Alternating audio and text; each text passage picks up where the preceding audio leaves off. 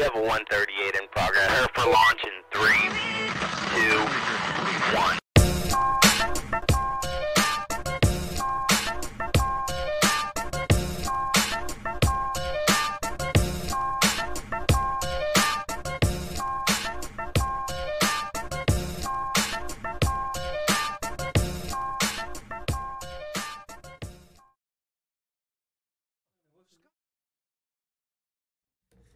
Κυρίες και κύριοι, καλησπέρα σας.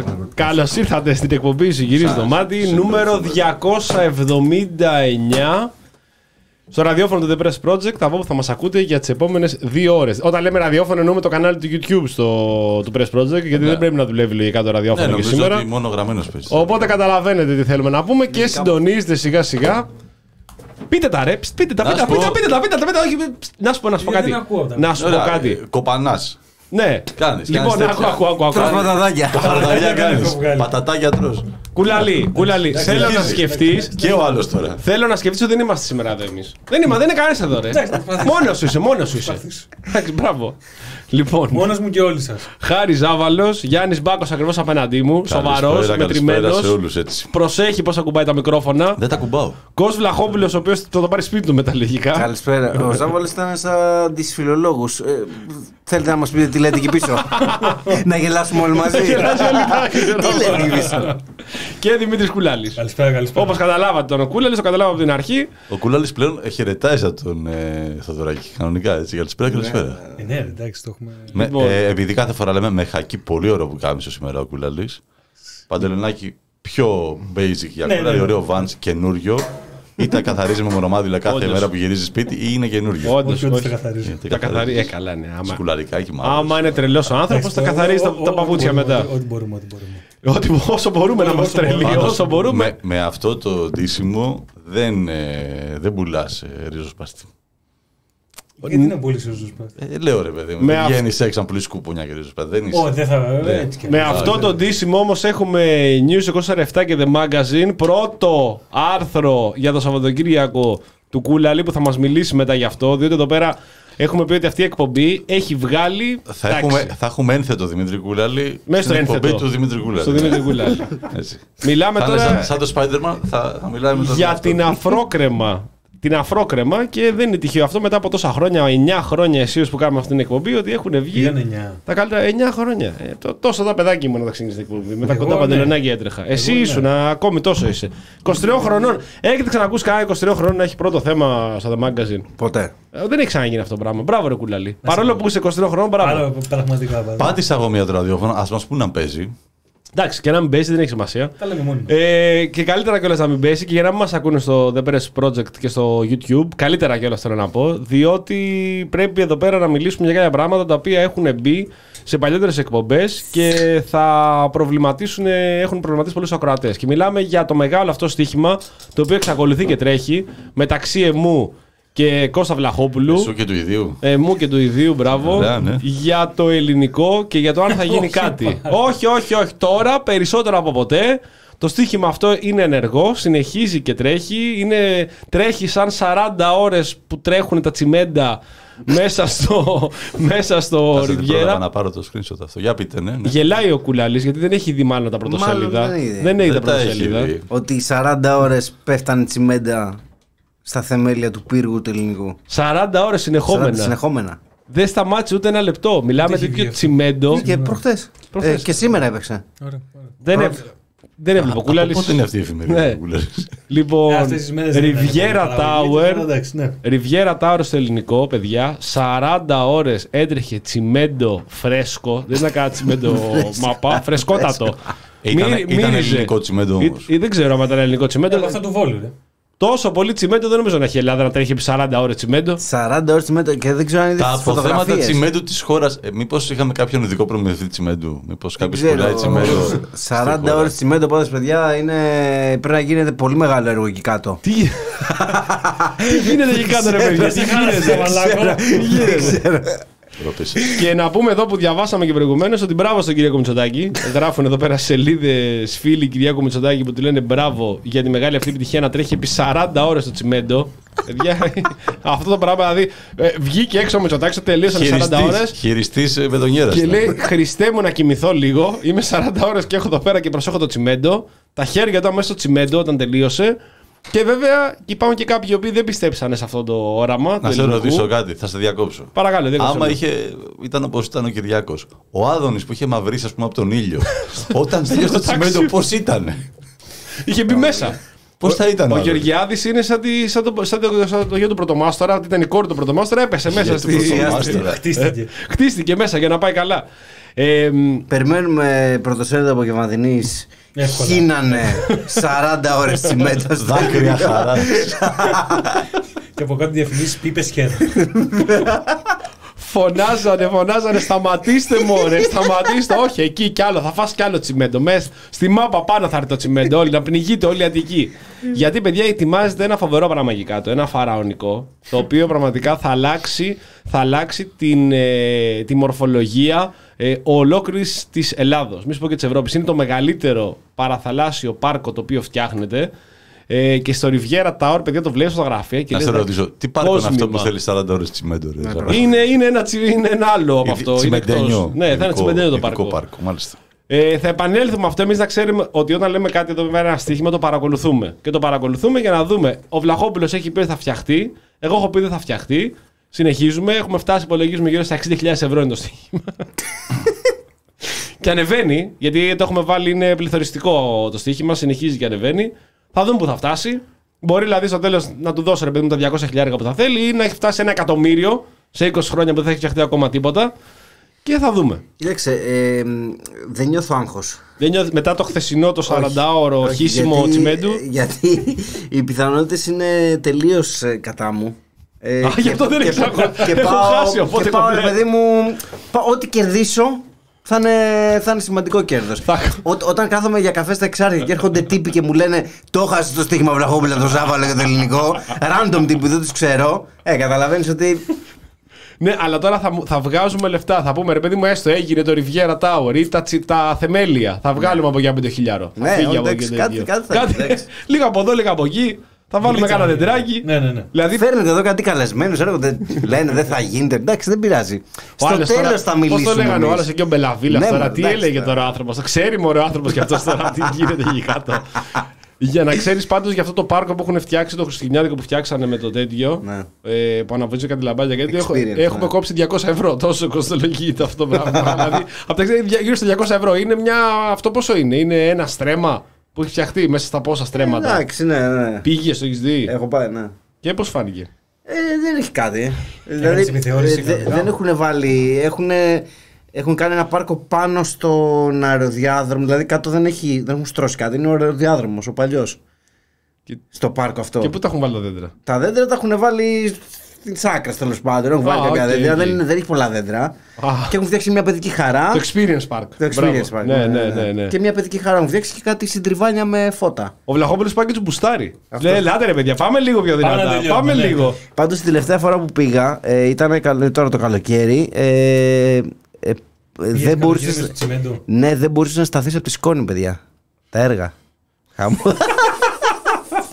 Χαμός. Α- Άρα ο Άδωνη θα είναι άσπρος τώρα. Δεν θα είναι μαύρος όπως το Θα, καλοκαίρι. θα, πραγματικά ε, έβγαινες άσπρος και ε, είχαν και τύπο που κατάβρεχε από την πολύ σκόνη. Τι λέει ρε φίλε. Ποιος ήταν. Μα θα βάλουν τον Μπακογιάννη τώρα που δεν έχει να κάνει. Να το βάλουν εκεί να Ήταν να βρει τα αυτός που- τσιμέντα. Με τρελαίνεις Που τώρα. έριχνε Τα με το μούτρα. τέτοιο. Τα Στο μούτρα. μούτρα του Μητσοτάκη. Λοιπόν, Ζαβαλέ.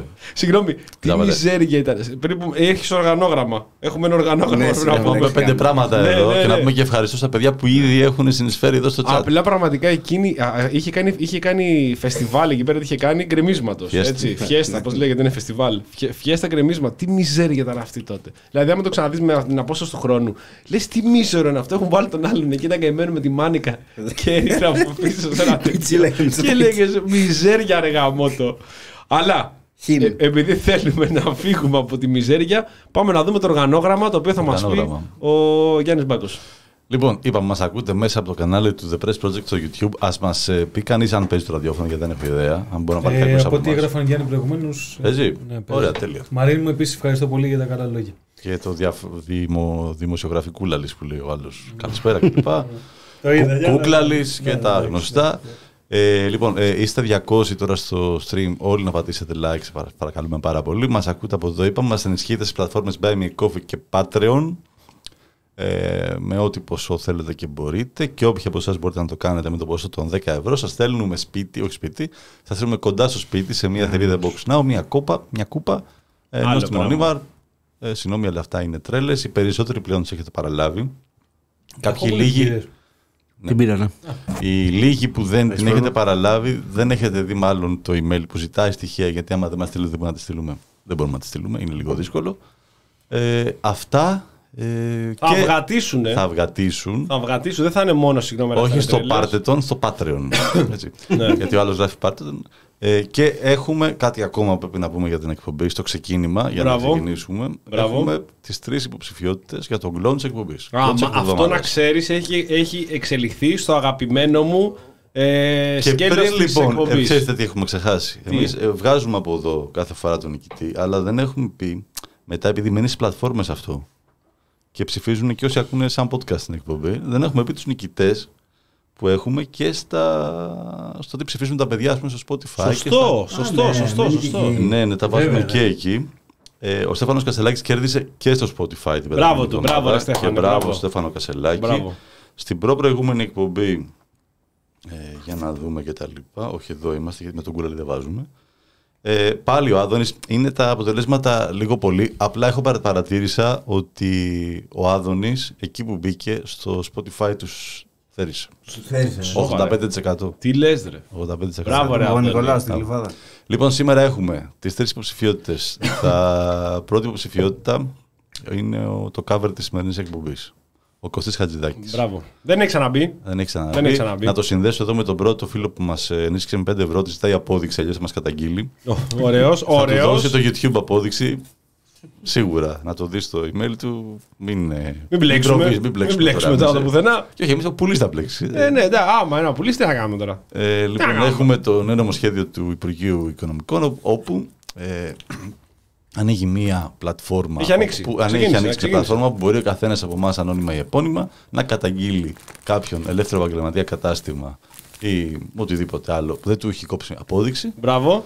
Ε, για να πάει να του γίνει έλεγχος κτλ. Και, τα λοιπά. και αυτός μπαίνει σε κάποια. Έχει από 100 έως 3.000 ευρώ ναι, που θα σε πάρει. κλήρωση είναι, τι είναι αυτό; Δεν ξέρω, μάλλον. Κάτσε, μισό Κάποια λεπτό. λοταρία δεν είναι όπως ήταν με τις αποδείξεις. Α, έτσι πάει. Νομίζω έτσι είναι. Άρα Κάποια... όχι καταγγελία και Όχι, κατοστά ρε, ευρώ. έτσι θα γινόμασταν εδώ. Και εγώ θα πάω να κάτσω καταγγείλω όλους. Θα Άσε καταγγείλω και τώρα. εμένα, μα είναι. Άμα Εντάξει δω μας. μια μέρα που δεν Και έχει πώς- δουλειά, θα πάω να καταγγείλω την επιχείρησή μου για να πάρω το τριχίλιαρο. Δεν έχουμε μπει σε λεπτομέρειες γιατί είναι τόσο χαφιό Ναι, ναι, ναι. τέτοιο. Δηλαδή. Κάτσε να σου πω. Έχει πρόβλημα με αυτό. Έχω πρόβλημα. Γιατί έχεις δηλαδή. πρόβλημα; Έχω πρόβλημα, ρε. φίλε. Γιατί έχει Έχεις πρόβλημα; πρόβλημα. Έχω με τους πρόβλημα. χαφιέδες. Έχω πρόβλημα με του χαβιέδε. Με την ότι κάτι- κουλτούρα της ε, της ρουφιανιά, ας πούμε. Πώς, και, πώς γίνεται αυτό και είναι δηλαδή, χρήματη επιβράβευση. Πώς ε, θα καταγγέλεις, ωραία, αυτό ε, πρέπει να πάνε να το ελέγξουνε; Ναι, για να θα κάνουν πάρεις ελέγχους, λεφτά, ας πούμε.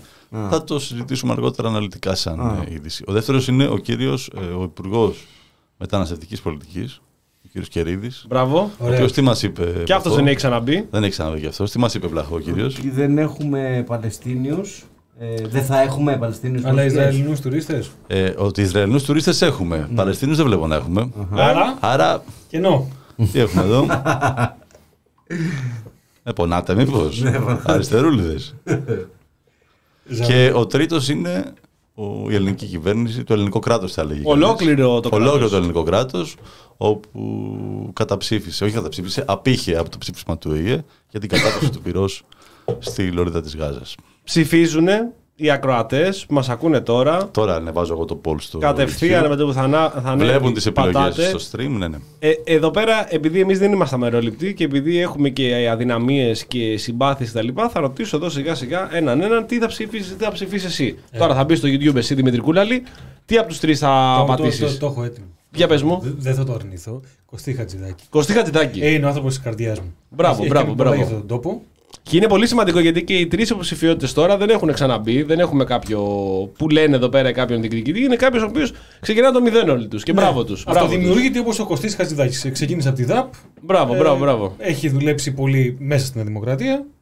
Του είχε χωριστεί η συμπάθεια του Ναι, Χατζηδάκη. ναι, ναι, ναι, ναι, εννοείται. Είναι, ε, δεν θεωρώ ότι έχει βγάλει η δεξιά παράταξη στον 21ο αιώνα τέτοιο πιστόλι. Μπράβο. Ναι, ναι, ναι. Όπως ο Κωστή ο Χατζηδάκης και, και να από μένα δηλαδή είναι. Το πάτησες τώρα; Το πάτησα, ναι, Μπράβο. το, το όριξα. Κώστα Βλαχόπουλε. Εγώ μόλις ψήφισα ελληνικό κράτος. Ε, Ψήφισε το ελληνικό κράτος. Μάλιστα. Ε, έτσι, η πρώτη τάση στο πρώτο δείγμα που έχουμε, ελληνικό κράτος. Εγώ είμαι με τους νικητέ πάντα. εγώ Του- παίρνω Και κοίτα, με κοίταξε εμένα και το είπα αυτό. Πράγμα σώχνε, τέλο στοιχεία. Έτυχε ράσει δίπλα μου. Να σας πω Ναι, κάτι. ωραία. Και εγώ ελληνικό κράτος θα ψηφίσω, αλλά θεωρώ πολύ μεγάλο λάθος να μείνει πολύ πίσω ο Κερίδη. Ναι. Γιατί αυτό που είπε δεν ήταν καθόλου. Και μένει πίσω πολύ. Ναι, ήταν μεγάλο τσίρκο.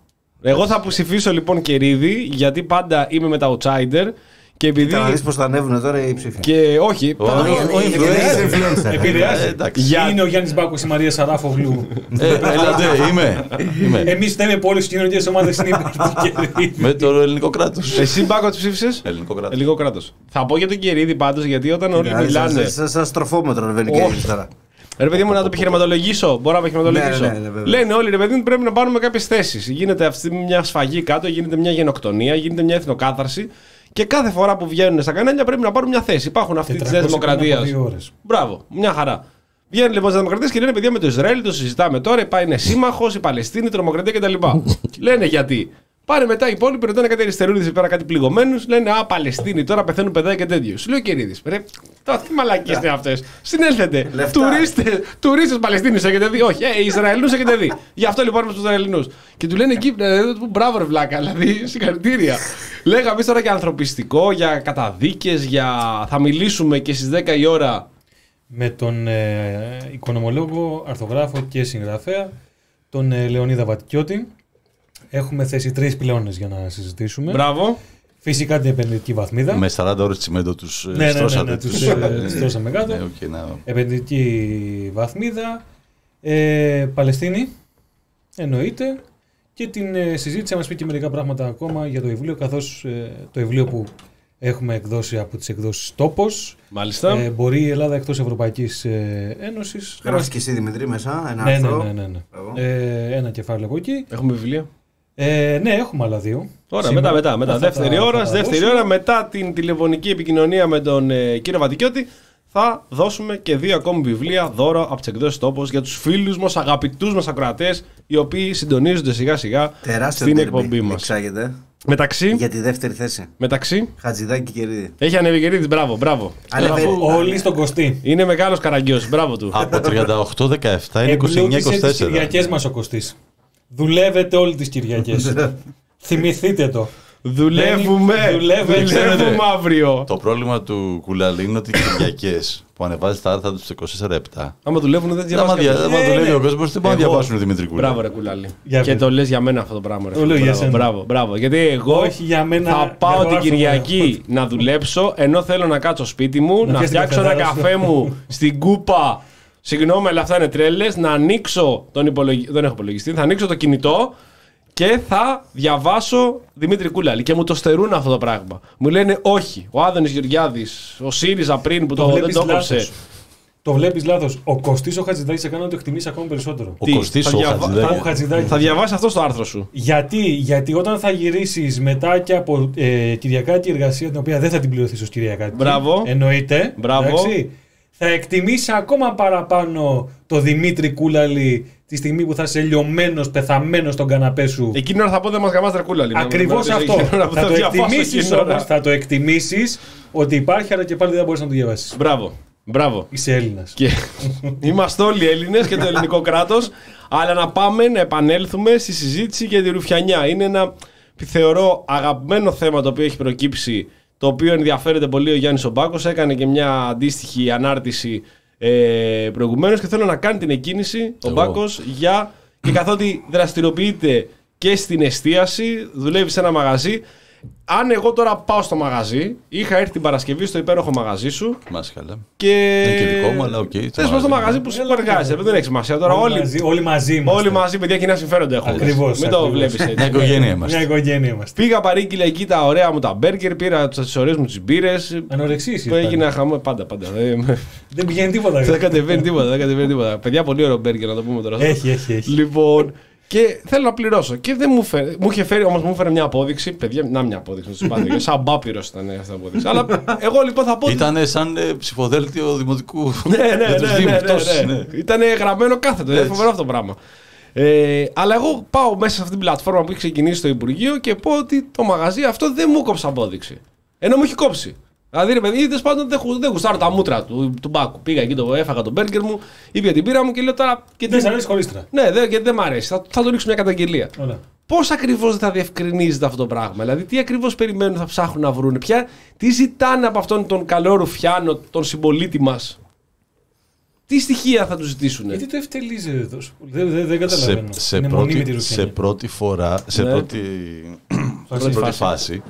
Φάση, ε, ξεκινάνε, θα ξεκινάνε να ελέγχουν τις ε, ψεύτικες αποδείξεις. Δηλαδή, είναι κάποια μαγα- μαγαζιά τα οποία έχουν αδήλωτες ταμιακές Αχα. ε, και θα μπορείς να σκανάρεις την ε, απόδειξη μέσα από το σύστημα και να, βλ- να βλέπεις ε, αν είναι Α, πραγματική. οκ. Δηλαδή, κατα... θα πηγαίνεις στα μαγαζιά, ό,τι και να σου δίνουν. Έτσι. Θα είσαι με το Σαν κινητό. τρελός, ναι, Όχι, ναι, ρε, ναι. Σαν το ξυστό. ναι. Ξύνεις δεν κέρδισα σήμερα. Ε, Και θα πάμε σε αυτό. Και σε επόμενη φάση θα ανοίξει, λένε, που θα καταγγέλεις, ξέρω εγώ, άμα φωνάζει τραυλικό ξέρω, σπίτι και δεν σου κόβει απόδειξη, κάπως δεν ξέρω τον τρόπο. Α, που ωραία, γίνεται ωραία, αυτό. ωραία, ωραία. Θα έχει ενδιαφέρον αυτό. Το πρόβλημα εδώ πέρα δεν είναι για μένα αυτό.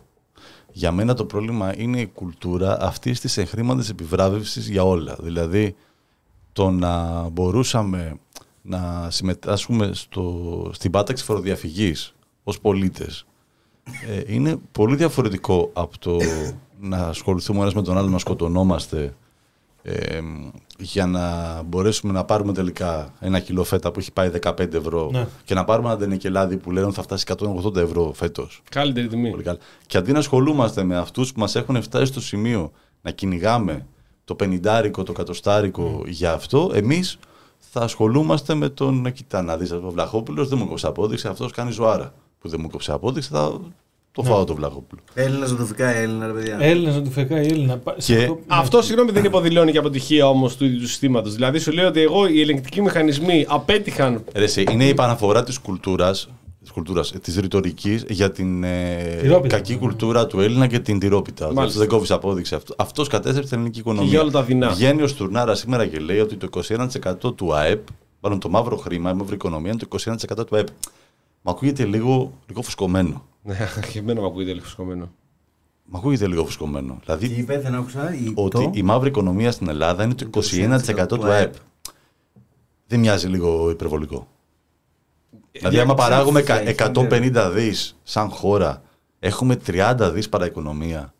Το οποίο προέρχεται από πού όμω. Μπορεί. Κυρίω δηλαδή από τι Ναι, υπηρεσίε. δηλαδή τα 30 δις παραοικονομία αυτή δεν είναι ξέρω εγώ, λαθρεμπόριο, καυσίμων, Εννοείται, λαθρεμπόριο. εννοείται. Άρα τα βάζουμε όλα στο ότι αυτά τα 30 δις που μπορεί να είναι μαύρη οικονομία είναι αυτός που κάνει ιδιαίτερα ο υδραυλικός, ο Τα πάντα, υδρολόγος όλα, κτλ. όλα, όλα, όλα.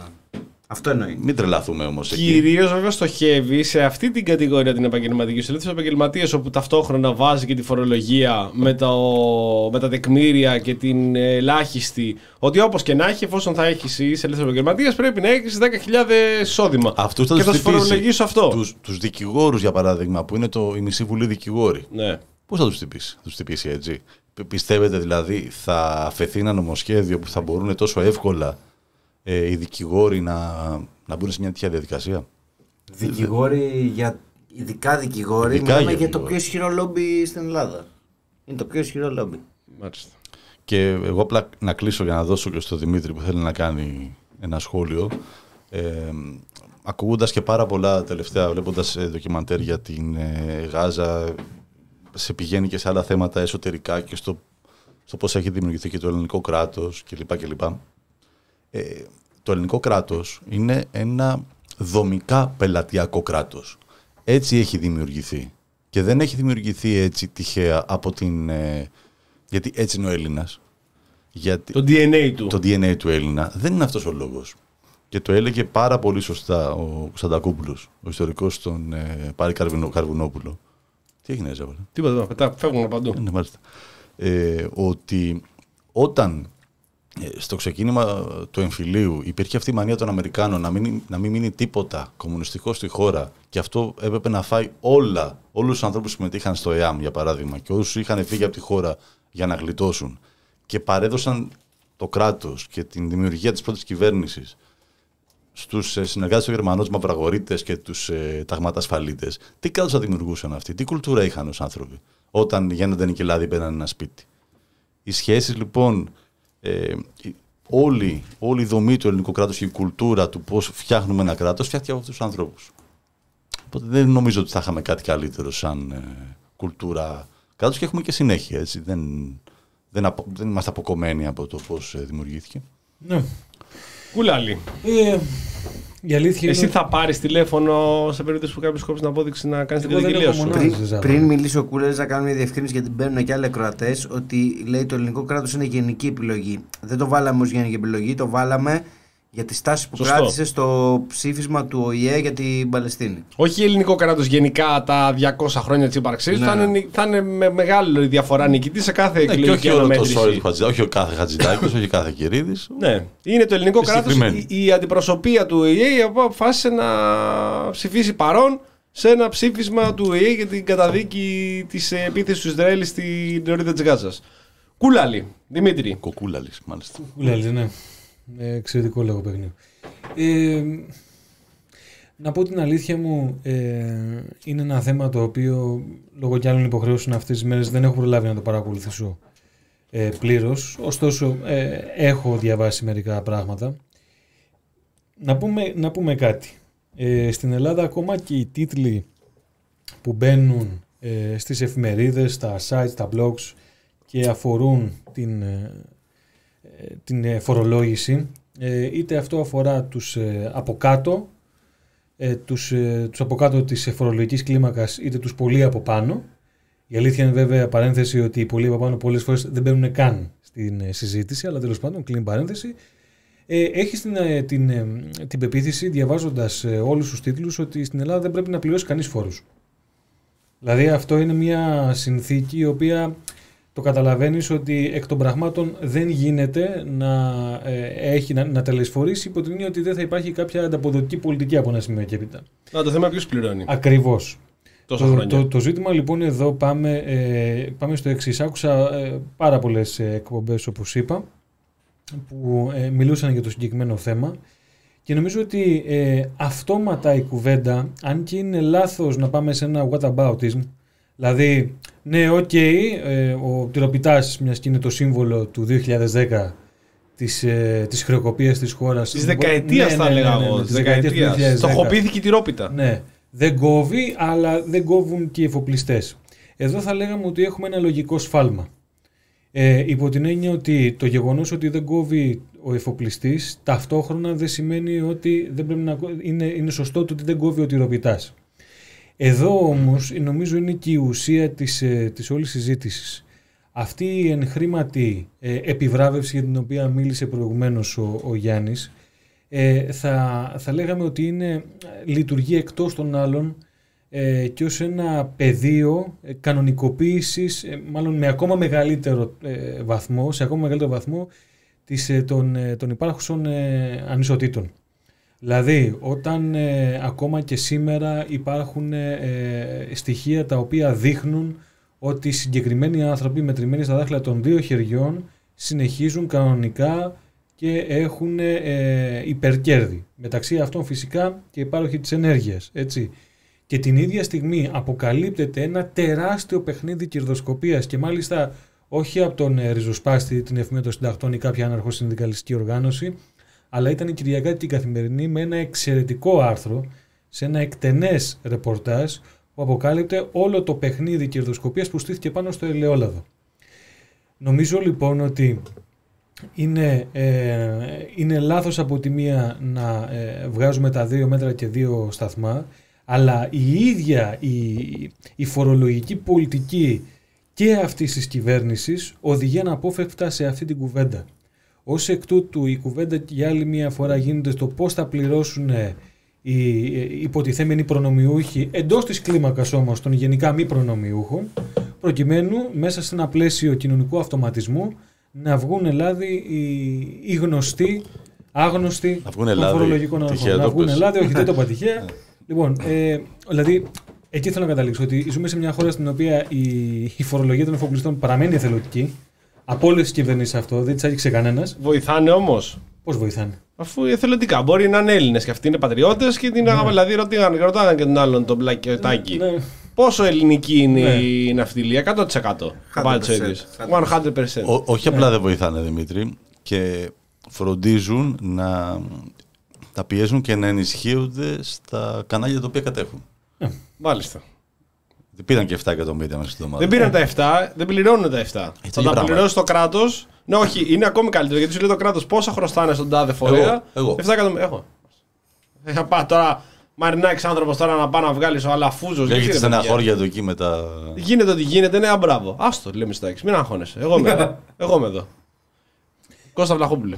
Α, ε, κα- ναι, Α, τέλεια. ολοκληρώ- Όχι, νόμιζα ναι, ολοκλήρωσε. αυτή είναι ουσιαστικά. Δηλαδή, από τη μία, όντως το βρίσκω λάθος να πηγαίνουμε πάλι στο, στη λογική του να δείχνουμε τον άλλον γιατί αυτός όχι και εγώ ναι. Αλλά εκ των πραγμάτων δεν γίνεται να μην οδηγηθείς εκεί όταν οι ίδιες συνθήκες ζωής σε κάνουν. Ε, Το λέω, νομίζω για όλου μας εκφράζει αυτό, να προσπαθούμε να σώσουμε ακόμα και το 10 ευρώ από ένα σημείο και έπειτα. Ναι, πάντως πριν ο Λαχόπουλος είναι ξεκάθαρο ότι όλες οι κυβερνήσεις και πόσο μάλλον και αυτοί δεν θέλουν με τίποτα να παρατάξουν την οποιαδήποτε φοροδιαφυγή. Είναι ξεκάθαρο αυτό το πράγμα. Ξέρουν ότι υπάρχει ένα πολύ μεγάλο ποσοστό του πληθυσμού το οποίο ζει από αυτό. Δηλαδή δεν δηλώνει, δεν κάνει, δεν κόβει κτλ. Όλες οι κατευθύνσεις που έχουν δείξει μέχρι τώρα είναι προς την αντίθετη πλευρά από αυτό που δηλώνουν ότι θέλουν να κάνουν. Είναι ξεκάθαρο. Ε, όσο πιο πλούσιος είσαι και όσο πιο πολλά λεφτά έχεις, τόσο πιο εύκολα μπορείς να γλιτώσεις στέλνοντας τα λεφτά Στα στα, Cayman, στα όπως τα Cayman, Fiji ναι, που Σολομο, γουστάρεις. Σολομόντα, Νήσι και όλα τα υπόλοιπα. Και ψάξε να βρεις τον κάθε ταλέπορο, γιατί όταν λέμε τον κάθε ταλέπορο, λέμε στην κυριολεξία κάθε ταλέπορο. Δηλαδή, ακόμη και στους δικηγόρους ή στους γιατρούς, ή τέτοιο, μιλάμε ότι θα κυνηγήσουν τον γιατρό ή τον δικηγόρο που θα έχει ένα γραφιάκι. Θα αναλαμβάνει πέντε υποθέσεις εκεί αστικού, κάνα διαζύγη, κάνα τέτοιο. Τους μεγάλους γιατρούς, τους τεράστιους γιατρούς, τους μεγάλους δικηγόρους δεν θα τους πειράξουν ποτέ. Ποτέ σε τίποτα. Θα τα παίρνουν όλα μαύρα και θα συνεχίσουν να δουλεύουν και θα έχουν τις κολεγίε μαζί τους. Το ίδιο ισχύει με τα μικρά μαγαζιά. Εκεί που πρέπει θα νομοθετήσουν για να είναι νόμιμα και να μην αγχώνονται. Ναι, ναι, ναι, ναι. Και στα μικρά μαγαζιά, δηλαδή, όταν διαφημίζουν συνέχεια στα κανάλια και λένε, ξέρω εγώ, «Α, ήρθε εδώ ο Πολωνό Ζάρα ή Πέπκο, ρε παιδί μου, ή η τάδε εταιρεία που θα ανοίξει ο γαλλικός Ζάρα, έτσι πάντα.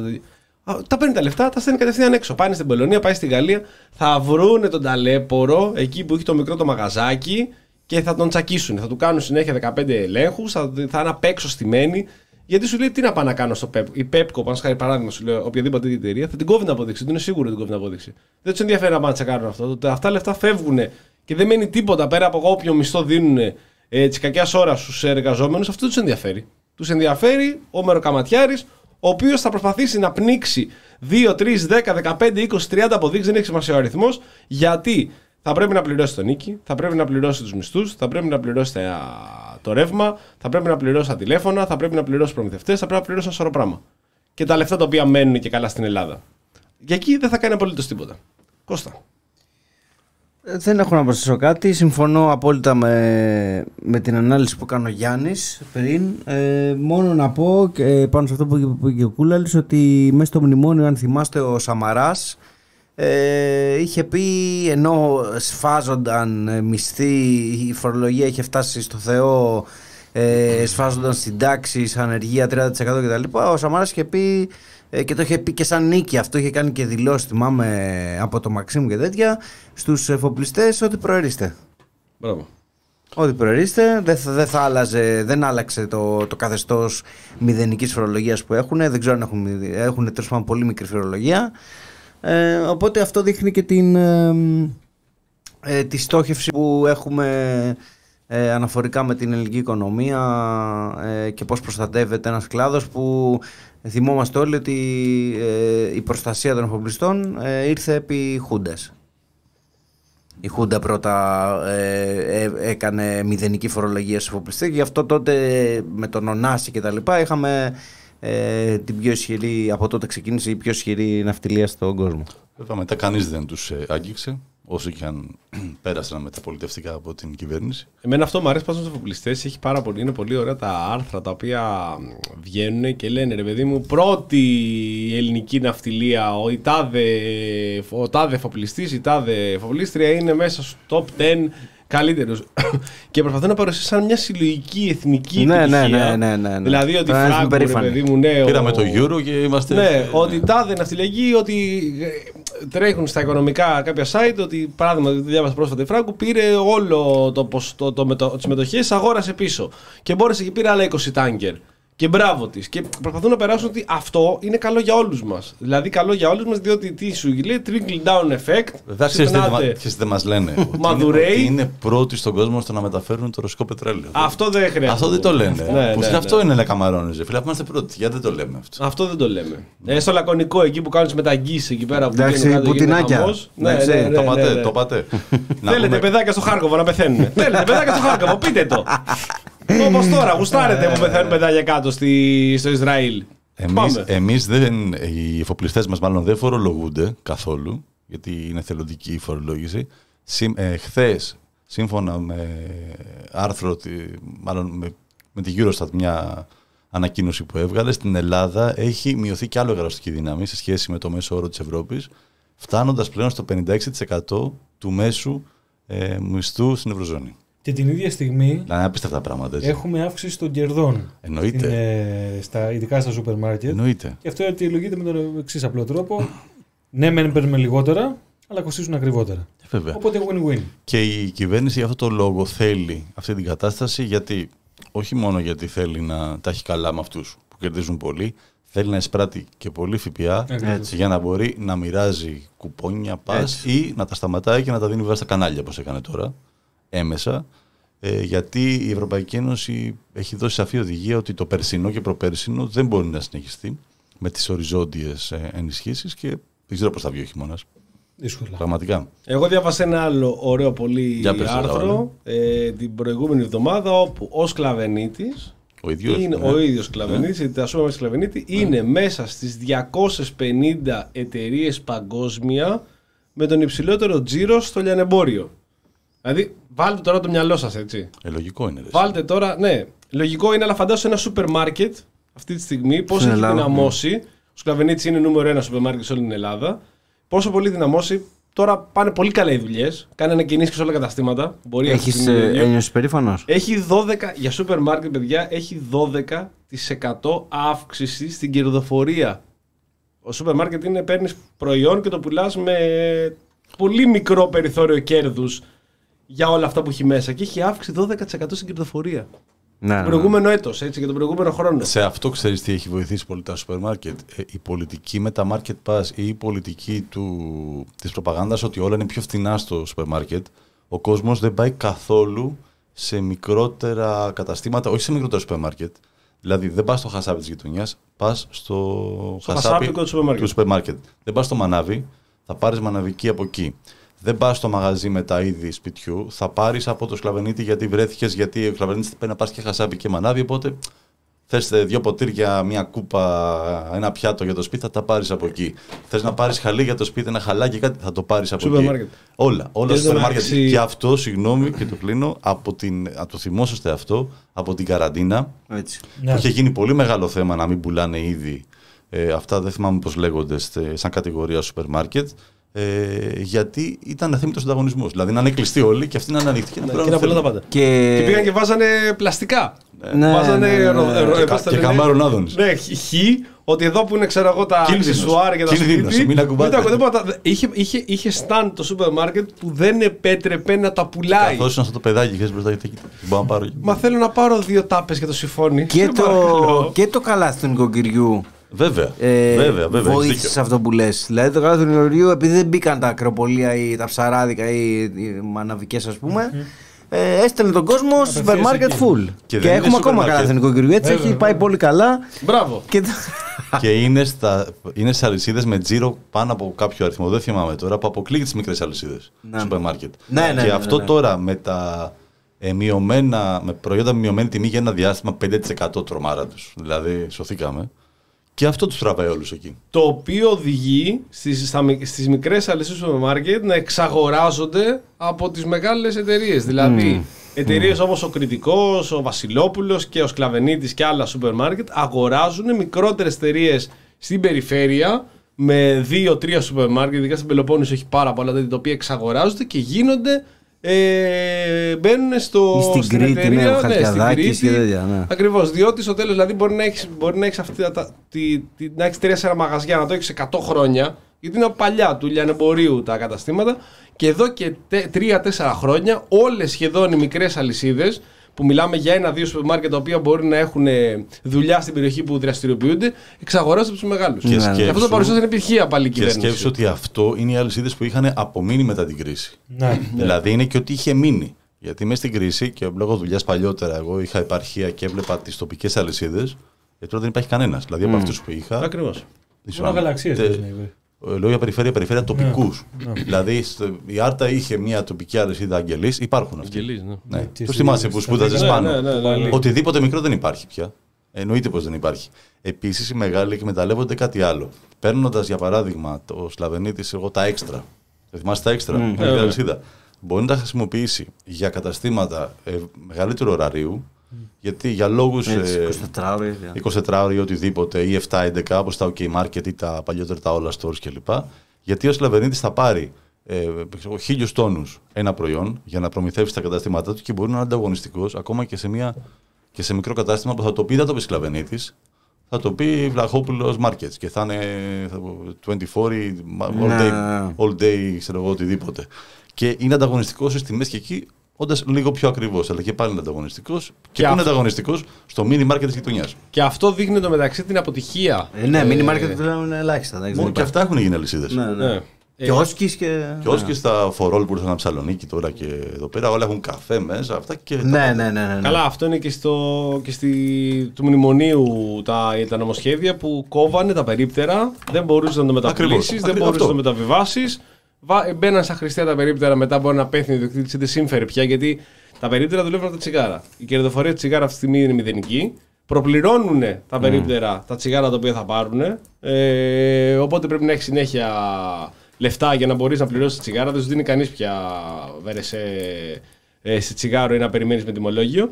Ε, τα κιόσκι, στο μεταξύ αυτός που είχε τα κιόσκι πριν το αγοράσουν το eFood, ήταν ο μεγαλύτερος προμηθευτής ε, τσιγάρων, ο οποίος πήγαινε και άνοιγε ακριβώς απέναντι. Δηλαδή, είχες περίπτωρο εσύ, ακριβώς απέναντι είναι και το κιόσκι, και αυτός που είχε τα τσιγάρα, δηλαδή ο, ο ιδιοκτήτης του κιόσκι, σου λέει ότι εμένα πρέπει να τα δίνεις μετρητά τα λεφτά. Ενώ εγώ ξέρω, εγώ θα τα βάζω στα μαγαζιά μου γιατί εγώ τα εισάγω. Στα κιόσκι ποιος ήταν από πίσω, εννοείται; Ποιος θα μου πείσω.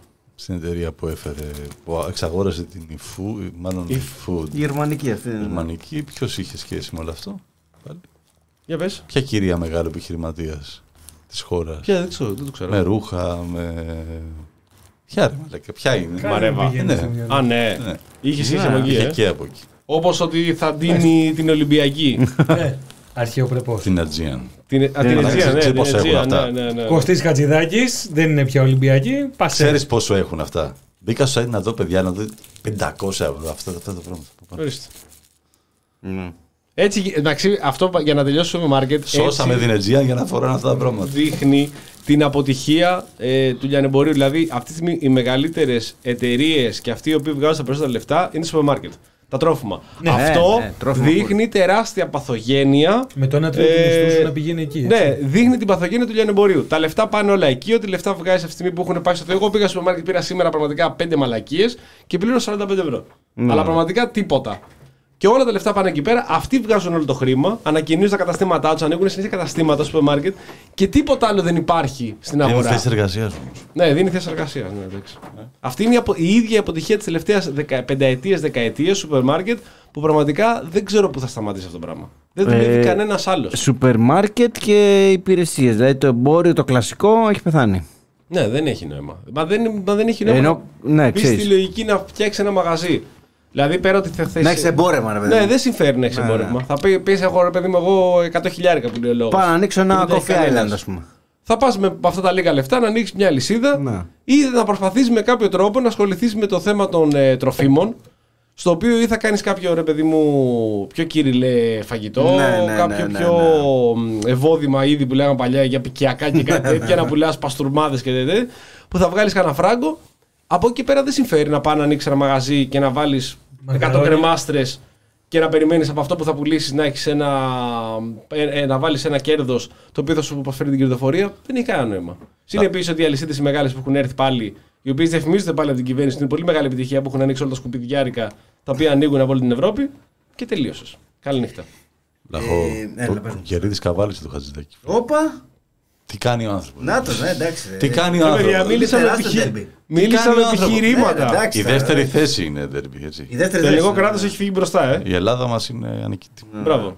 Είναι Ε, η συνταδίτσα μας. Θέλω, επειδή θα μιλήσουμε με τον ε, κύριο Βατικιώτη και θα κάνουμε και τη γέφυρα και θα μιλήσουμε για το θέμα της Παλαιστίνης, το οποίο συνεχίζεται και γίνεται μια σφαγή εκεί κάτω. Δεν υπάρχει κάτι το οποίο μπορείς να, σταμα... να μην σχολιάσεις ή να προσπαθείς να ξεφύγεις από αυτό. Δεν έχει κανένα νόημα.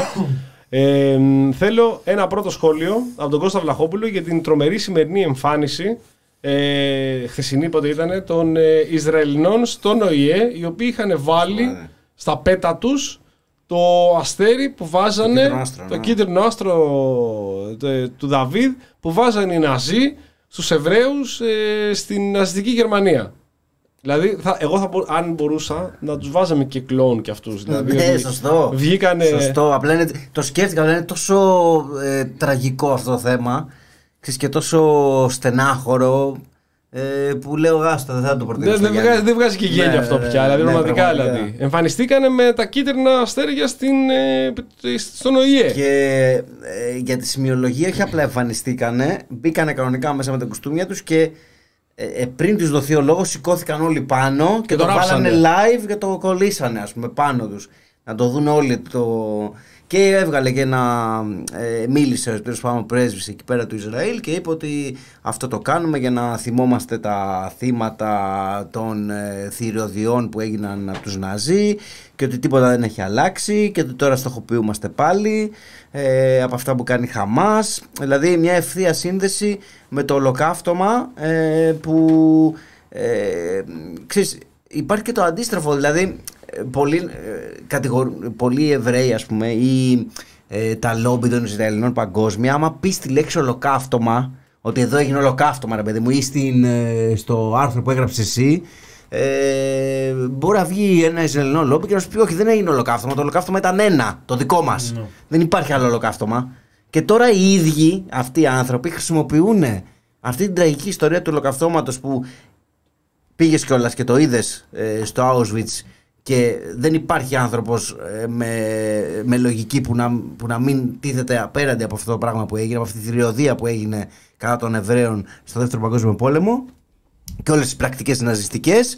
Ε, και οι ίδιοι αυτοί οι άνθρωποι λοιπόν πάνε και συνδέουν ε, τις ε, αναμφισβήτητα τα εγκλήματα που έκανε η Χαμάς ε, και συνεχίζει να κάνει αυτή τη στιγμή στη, ε, στο Ισραήλ ε, με το συλλογικό τους τραύμα, με αυτή την εμπειρία που έζησαν χιλιάδες Εβραίοι και υπάρχουν ακόμα επιζώντες από, αυτό το, από αυτά τα γεγονότα ε, τη συνδέουν με τη σημερινή, με τη Και- σημερινή κατάσταση. Και το, ε, το εργαλειοποιούν. Το εργαλειοποιούν σε τέτοιο, σε τέτοιο βαθμό. Πραγματικά, δηλαδή, βλέπουμε αυτή τι γίνεται στη λωρίδα της Γάζας. Μιλάμε για ένα α, ε, παιδί σκοτώνεται κάθε 10 λεπτά. Και αυτοί θεωρούν ότι είναι μια καλή ευκαιρία να ξαναμιλήσουν για το ολοκαύτωμα, βάζοντα αυτό τη- το, ε, τον όνειδο, πραγματικά το, το κίτρινο αστέρι πάνω τους, χωρίς να τους υποχρεώνει κανείς αυτή, αυτή τη φορά. Το βάζουν από μόνοι τους, ώστε να δείξουν για ακόμη μια φορά ότι αυτοί είναι τα θύματα που κάποτε ήταν αναπόφευκτα. Δεν μπορεί κανείς να αμφισβητήσει. Αναμφισβήτητα, ναι. Αναμφισβήτητα τα θύματα. Και αυτή τη στιγμή έχουμε μια τέτοια ε, σφαγή που γίνεται στη λωρίδα της Γάζας και πώς προσπαθούν να γυρίσουν την επικοινωνία, δείχνοντας ότι και εμείς αυτή τη στιγμή στοχοποιούμαστε από ποιον τελικά στοχοποιείται. Στοχοποιείται Είναι, από όλο είναι τον και κόσμο. ανήθικο, παιδιά. Είναι και ανήθικο. Είναι- Είναι, είναι ασέβεια και ανήθικο. είναι, καταρχάς είναι προβληματικό ε, μεθοδολογικά. Ε, δεν, ε, δεν, έγι- το, το ολοκαύτωμα ήταν μια βιομηχανική ε, προσπάθεια εξόντωσης ε, των, ε, των Εβραίων της Ευρώπης από το Χίτλερ μεθοδευμένα, προετοιμασμένα με σχέδιο με εκατομμύρια, ε, δεν ξέρω, είχε εκατομμύρια νεκρούς, είχε πάντως ε, Εκατομμύρια, δε- ναι, ναι, εκατοντάδες ναι, χιλιάδες ναι, ναι, νεκρούς. Έξι εκατομμύρια. Έξι 6 εκατομμύρια νεκρούς. Ε, είναι πολύ διαφορετικό αυτό από τα εγκλήματα που δεν τα αρνείται κανένας ότι είναι εγκλήματα που κάνει ε, η Χαμάς αυτή τη στιγμή. Και άρα είναι προ- προβληματικό μεθοδολογικά. Είναι ανήθικο, όπως λέει ο Γιάννης, γιατί δεν μπορείς να ταυτίσεις ε, και επιζώντες του ολοκαυτώματος αλλά και ε, μνήμη των θυμάτων ε, τότε με αυτά που γίνονται τώρα. Είναι τελείως ανήθικο να βασιστείς εκεί για να εξυπηρετήσει δικούς σου πολιτικούς σκοπούς. Έτσι δεν το κάνουν για συναισθηματικούς λόγους, το κάνουν για να εξυπηρετήσουν ε, ε, δικούς σου σκοπούς. Και να πούμε ότι το κράτος του Ισραήλ στηρίχτηκε στο ολοκαύτωμα. Δηλαδή η δημιουργία του κράτους του Ισραήλ ε, φτιάχτηκε πάνω στο, μ, στην, ε, στο αφήγημα περί, περί ολοκαυτώματος. Αυτά ήταν τα πρώτα επιχειρήματα που είχαν Και λογικό. οι Εβραίοι. Και πολύ λογικά, Πολύ ναι, δεν λογικό. είχαμε πατρίδα. Πρέπει να φτιάξουμε ένα κράτος να μας προστατεύσει από ε, κινδύνους που θα έχουμε πιθανότητα στο μέλλον. Γιατί το ολοκαύτωμα γιατί μας ήταν, κυνηγούσαν και τα το λοιπά. ολοκαύτωμα ήταν το αποκορύφωμα ε, Έτσι. του αντισημιτισμού, το οποίο ήταν η μεγαλύτερη γενοκτονία που έχει γίνει ε, προς μια συγκεκριμένη εθνική ομάδα, το οποίο όμως υπήρχε και πολλά χρόνια πριν. Δηλαδή έχουμε 500 χρόνια που φτάνουμε να γίνει το ολοκαύτωμα με τον βιομηχανικό αυτόν τρόπο. Δηλαδή, Και- άμα νομιμοποιείται, παιδιά, το ολοκαύτωμα, ε, ηθικά έστω, αυτό που γίνεται στην Παλαιστίνη, ε, οι αυτόχθονες Αμερικάνοι τι πρέπει να κάνουν; Δηλαδή, θα γεννήσει Αμερική, τι θα πρέπει να κάνουν; Ναι, ακριβώς. Εκεί πόσα εκατομμύρια άνθρωποι ε, αφανίστηκαν από τους ε, έπικους Ευρωπαίους ουσιαστικά. Ή στη Λατινική Αμερική, από τους κονκισταδόρες, από τους Ισπανούς. Σφαγές, Ναι, είναι ε, άδεια, σφαγές παράδειγμα, έχουμε να δει, πάρεις. δεν, δεν το συζητάμε. Ε, απλά το ολοκαύτωμα συνδέθηκε και με, ένα, και με μια ιδεολογία του που είχε ο Χίτλερ ότι πρέπει να καταστρέψουμε αυτό το λαό, να τον εξαφανίσουμε, να τον εξαλείψουμε. Οι κομμουνισταδόρες εντάξει πήγαιναν εκεί και τους ε, εξαφάνιζαν γιατί ήθελαν να επιβληθούν ή Να για πάρουν οτιδήποτε άλλο. τα, τα χρυσά τους. Ναι, να πάρουν τα χρυσά τους και τα λοιπά. Οι Ναζί υπήρχε μια ιδεολογία ότι έπρεπε να εξαφανίσουμε αυτό το, αυτό το λαό. Ε, το ολοκαύτωμα επίσης χρησιμοποιήθηκε για οικονομικούς λόγους.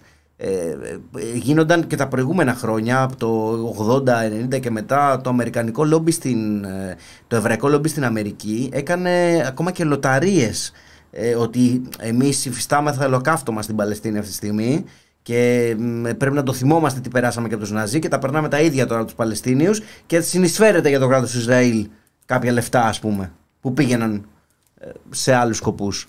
Ε, οπότε είναι, ήταν μια, τώρα τι να πούμε, μια, μια ανήθικη και στενάχωρη πράξη αυτό που έγινε. Κούλαλη. Πέρα από αυτό και με την στάση της ελληνικής κυβέρνησης, του ελληνικού του, του πρέσβη που είναι στον ΟΗΕ, όπου αποφασίστηκε, σε- αποφασίστηκε σε, μια τόσο σημαντική, σε ένα τόσο σημαντικό ψήφισμα η χώρα μας να ψηφίσει παρόν. Να απέχει. ναι. Να απέχει. Ε, νομίζω ότι πρέπει να σημειωθεί λίγο και η συγκυρία στην οποία συνέβη αυτό το γεγονός. Το γεγονός δηλαδή ότι τη στιγμή που στην Ελλάδα ε, μνημονεύαμε δίκαια θα πω εγώ ε, την 28η Οκτωβρίου με ό,τι αυτό συμβολίζει για το λαό μας ε, καθότι ε, δεν γιορτάζουμε για γνωστούς λόγους έτσι κι αλλιώς την απελευθέρωση της χώρας Οπότε λοιπόν η υπενθύμηση της επαιτίου ε, ταυτόχρονα έφερε και στις ε, μνήμες μας όλες εκείνες τις γνωστές ή άγνωσες ιστορίες με τις θηριωδίες των ε, Ναζί στην, ε, στη χώρα. Ε, τη στιγμή που παρέδιδα το άρθρο στο οποίο ε, αναφέρθηκες προηγουμένως είχα αυτό ακριβώς ε, στο μυαλό μου δηλαδή ότι η επίσημη στάση αυτή τη στιγμή του ελληνικού κράτους ε, και των εκπροσώπων του είναι να αναγνωρίζει αλίμονο πλέον μετά από τόσα χρόνια ε, τα εγκλήματα που διαπράχθηκαν εις βάρος αμάχων ε, στην πλειοψηφία τους ανθρώπων κατά τη διάρκεια της ναζιστικής κατοχής όπως και της φασισ- φασιστικής και της βουλγαρικής, βουλγαρικής ε, την ίδια ώρα που κλείνει με, ε, χωρίς καμία τσίπα τα μάτια μπροστά στο, στο έγκλημα που συντελείται αυτή τη στιγμή στη λωρίδα της, Γάδα, της Γάζας. Έχουμε 8.500 νεκρούς μέχρι τη στιγμή που μιλάμε, ενδεχομένως πλέον να πάμε στις 9.000 μετά και από την απογευματινή επίθεση που από ό,τι ε, διάβαζα προηγουμένως στο Al Jazeera ε, είχε ως ε, κύριο στόχο ε, παιδιά και γυναίκες Και καταβλισμό. Ναι. Ένα καταβλισμό Ναι. προσφύγων. προσφύγων. Νομίζω ότι ε, θα πρέπει να σημειωθεί κάτι. Και το σημείωνε επίσης πολύ εύστοχα κατά τη γνώμη μου και ο καθηγητής, ένας άνθρωπος που τον έχουμε φιλοξενήσει και με τον Γιάννη στα podcast του στη Μονίμαρο, ο Σωτήρης ο Ρούσου. Η ελληνική κυβέρνηση κάνει ένα τεράστιο λάθος αυτή τη στιγμή και κατ' επέκταση και η ελληνική διπλωματία. Το Ισραήλ δεν είναι σύμμαχος. Με το Ισραήλ έχουμε συγκεκριμένες σχέσεις, στρατιωτικές και εμπορικές. Και αυτή τη στιγμή βλέπουμε την ελληνική κυβέρνηση να ε, φέρεται ε, σαν τον ε, πιο πιστό, λυσαλέα πιστό σύμμαχο του, του Ισραήλ. Και του Α, Νετανιάχου. Και του Νετανιάχου συγκεκριμένα. Έτσι. Ο Μπεν Νετανιάχου έπεσε σε ένα παραλήρημα πάλι προχθές. Ναι, Έλεγε ναι. ότι είναι ο Θεός μας το έχει πει, ότι πρέπει να πολεμήσουμε. Απ- Αποκάλυψε Παλαιστίνης με το. Με ένα, ε, πώς το λένε, με ένα όνομα που ήταν ε, στα βιβλία Ναι. της Ντορά και όλα τα υπόλοιπα. Ναι. Ε, βλέπουμε λοιπόν ότι ε, η, η στρατηγική του προβλέψιμου συμμάχου και χρησιμοποιώ ακριβώς την φράση που είχε χρησιμοποιήσει και ο Έλληνας Πρωθυπουργός για να χαρακτηρίσει την εξωτερική του πολιτική ε, έρχεται να επιβεβαιώσει κάτι το οποίο το επισημαίνουμε τουλάχιστον τα τελευταία 2-3 χρόνια και από αυτή την εκπομπή ότι ο τρόπος με τον οποίο φέρεται στην εξωτερική της πολιτική η ελληνική κυβέρνηση μόνο δυστυχίες θα φέρει και στον ελληνικό λαό. Ε, εκτός του, ε, της ε, πρωτοφανούς ανηθικότητας για την οποία μιλήσαμε προηγουμένως είναι ανήθικο και Με τα αυτό αστέρια με τα αστέρια πάνω, ας αλλά πούμε. είναι ανήθικη και η στάση του ελληνικού κράτους αυτή τη στιγμή. Θα, εγώ θα είμαι απόλυτα ειλικρινής. Στην ε, γλώσσα της διπλωματίας και στις διεθνείς σχέσεις δεν υπάρχει ηθική. Αυτό είναι γνωστό. Ωραία.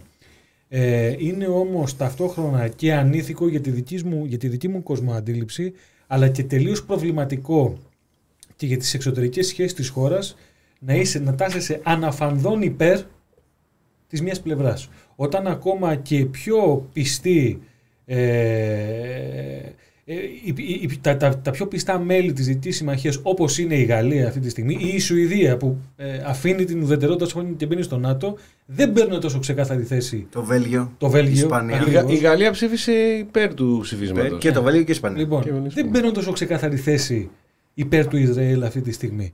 Νομίζω ότι είναι μια τελείως τυφλή ε, αντιμετώπιση και θέση της ελληνικής πολιτείας μέσα από την κυβέρνησή της. Η οποία βέβαια δεν είναι μόνο ότι συντάσσεται υπέρ του Ισραήλ χωρίς ε, δεύτερη κριτική, ουσιαστικά ε, ε, Αναγνωρίζει- εξυπηρετούμε αναγνωρίζει και εξυπηρετούμε- εξυπηρετεί. Έτσι. Εξυπηρετεί όμως εντελώς καθαρά ε, αυτό το οποίο θέλει η Αμερική. Δηλαδή ότι έχουμε δεθεί τόσο πολύ, πάντα ήμασταν. Απλά τα τελευταία χρόνια είμαστε τόσο πολύ δεμένοι με το άρμα της Αμερικής, που και στο παράδειγμα της Ουκρανίας αλλά και στο παράδειγμα του Ισραήλ έχουμε διαγράψει οποιοδήποτε, οποιοδήποτε παρελθόν υπήρχε. Και λέμε τι θέλει η Αμερική, αυτό θα κάνουμε κι εμείς. Ε, είχε τώρα την Κυριακή ένα ρεπορτάζ καθημερινή ε, για, γιατί η Ελλάδα αυτή τη στιγμή εμπλέκεται κανονικά στον πόλεμο στη Ναι. Γάζα. Ε, αυτό πρέπει να το πούμε. Εμπλέκεται με τα μπούνια αυτή τη στιγμή γιατί η, έλεγε η καθημερινή ότι η Σούδα αυτή τη στιγμή έχει την Κάρη ε, και από αεροπλάνα αμερικάνικα που έχουν πάει εκεί για να μεταφερθούν, να μεταφέρουν στρατιώτες ή οτιδήποτε αν χρειαστεί ή να πάρουν Αμερικανούς πολίτες. Ε, έχει την κάρη από κάργο αεροπλάνα, από μαχητικά αεροπλάνα. Ε, έχει την κάρη σε τέτοιο βαθμό που έχουν, ε, έχουν ξεκινήσει και τα πάνε σε άλλες βάσεις. Ε, έχει την- Στεφανο, στο Στεφανοβίκιο. Στεφανοβίκιο είναι. Μπορούνε; Ε, δεν ξέρω. Αλλά πάντως είναι μέσα στα σχέδιά τους να πάνε εκεί πέρα, στη Λάρισα, στην Αλεξανδρούπολη. Ε, χρησιμοποιούν δηλαδή 5-6 βάσεις μόνο για αυτή την κρίση τώρα η Αμερική. Μόνο για αυτή την κρίση χρησιμοποιεί 5 βάσεις. Ε, και, η Σούδα, και το ακροτήρι εκεί πέρα, όπως λέγεται, που έχει και ο Μητσοτάκης στο σπίτι, ε, είναι τίγκα στα αμερικανικά πλοία. Έρχεται και το. Ε, τώρα διάβαζα το αεροπλανοφόρο, το Washington νομίζω, όπως λέγεται, να συνδράμει για, τη, για την κρίση εκεί πέρα και ε, να βάλουμε και, το, ε, και μέσα στην προσπάθεια που πάει να γίνει με τη Γαλλία και την Κύπρο για τον ανθρωπιστικό διάδρομο ότι ε, Έλληνες εφοπλιστές θα συμμετέχουν ε, με τα πλοία τους για να πάρουν ε, κόσμο από το, από το Ισραήλ, Ισραηλινούς πολίτες έτσι ε, ή Ευρωπαίους ή Δυτικούς τέλος πάντων. Ε, οπότε έχει full εμπλοκή αυτή τη στιγμή η Ελλάδα. Η Τουρκία είναι εκτός παιχνιδιού. Έτσι, δεν, έχει, έχει βγει εκτός παιχνιδιού από το ίδιο το Ισραήλ. Δεν συμμετέχει σε καμία ε, προσπάθεια εκεί πέρα να έχει πάρει καθαρά θέση υπέρ των Παλαιστινίων, υπέρ της Χαμάς τέλος πάντων, αλλά και των Παλαιστινίων Ερντογάν. Το προσπάθησε να είναι ο ενδιάμεσος. Ναι, στην Η αρχή. Χαμάς είναι και εκλεγμένη κυβέρνηση, οπότε Ναι. είναι λογικό. Αμ. Πάμε τηλεφωνό. Ναι, να, συνδε- να βάλω το Bluetooth. Ε, ο οποίος κιόλα Ερντογάν ε, σε μια ομιλία που έκανε προχθές σε χιλιάδες κόσμο ε, μίλησε για μ, σταυροφόρους, Ναι. ο Δύση, άρισε και τα δικά του, ε, μπορεί να θες πάλι πόλεμο και πήρε ξεκάθαρα, έχει πάρει ξεκάθαρα τη, τη θέση υπέρ των Παλαιστινίων, υπέρ της Χαμάς που είπες προηγουμένως. Ενώ Αλλά- είχε ξεκινήσει μια, ε, μια προσπάθεια και με την προηγούμενη κυβέρνηση του Ισραήλ, ε, που ήταν για λίγους μήνες αν θυμάστε, Ναι, ναι. πριν ξαναβγεί ο Νετανιάχου, να εξομαλυνθούν οι σχέσεις. Αλλά τώρα είναι ε, full υπέρ, το, υπέρ του αντίπαλου στο δόμπεδο. Ε, σηκώνω το... Για σηκώσε το. Λοιπόν, έχω σηκώσει εδώ πέρα και το Bluetooth. Θα συνδεθούμε τηλεφωνικά με τον Λεωνίδα Βαδικιώτη. Είχαμε μιλήσει και παλιότερα. Οπότε θα ξανά έχουμε πάλι την ε, χαρά. Περιμένουμε μόνο να το σηκώσει. Δεν έχουμε το χρόνο και δεν κάνουμε διάλειμμα. Οπότε δεν έχουμε το. δι- Μας πιέζει. ο- Πάμε κατευθείαν, ναι, δεν έχουμε τώρα τραγούδια και τέτοια. Οπότε πάμε κατευθείαν στη... στα τηλέφωνα.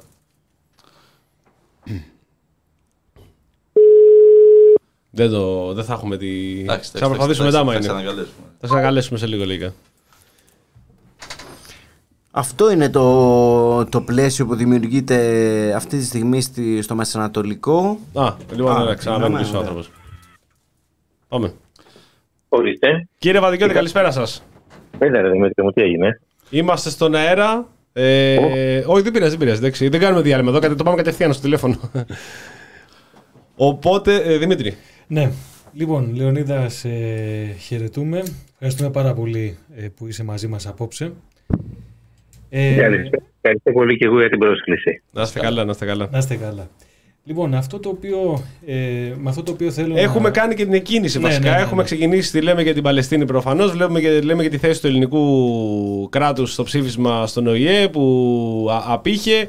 Ε, για την στάση της Τουρκίας, για τη στάση της Ελλάδος στην εμπλοκή που έχει αποφασίσει να πάρει ε, αυτόν τον καιρό και θέλουμε και το δικό σας σχόλιο. Ε, έχουμε παρακολουθήσει, έχουμε διαβάσει και τις ε, τοποθετήσεις σας για το τι γίνεται κάτω. Κορυφώνεται ε, μέρα με τη μέρα οι σφαγές ε, στη λωρίδα της Γάζας από τους ε, Ισραηλινούς και κάναμε και κάποιο σχόλιο, ένα γρήγορο σχόλιο για την εμφάνιση των ε, πρεσβευτών στον ΟΗΕ όπου αποφασίσαν ότι είναι μια πολύ καλή ιδέα να σειράψουν πάνω στα πέτα τους το κίτρινο αστέρι που ήταν υποχρεωτικό να φοράνε οι Εβραίοι στην αισθητική Γερμανία.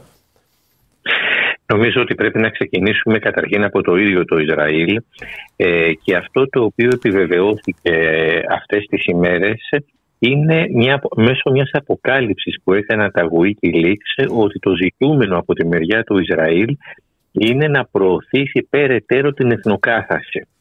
Μάλιστα. Νομίζω πως αυτό πρέπει να το αναδείξουμε. Εδώ πρέπει να επιμείνουμε γιατί υπήρχε χθες και ένα δημοσίευμα των Financial Times που έλεγε το εξής.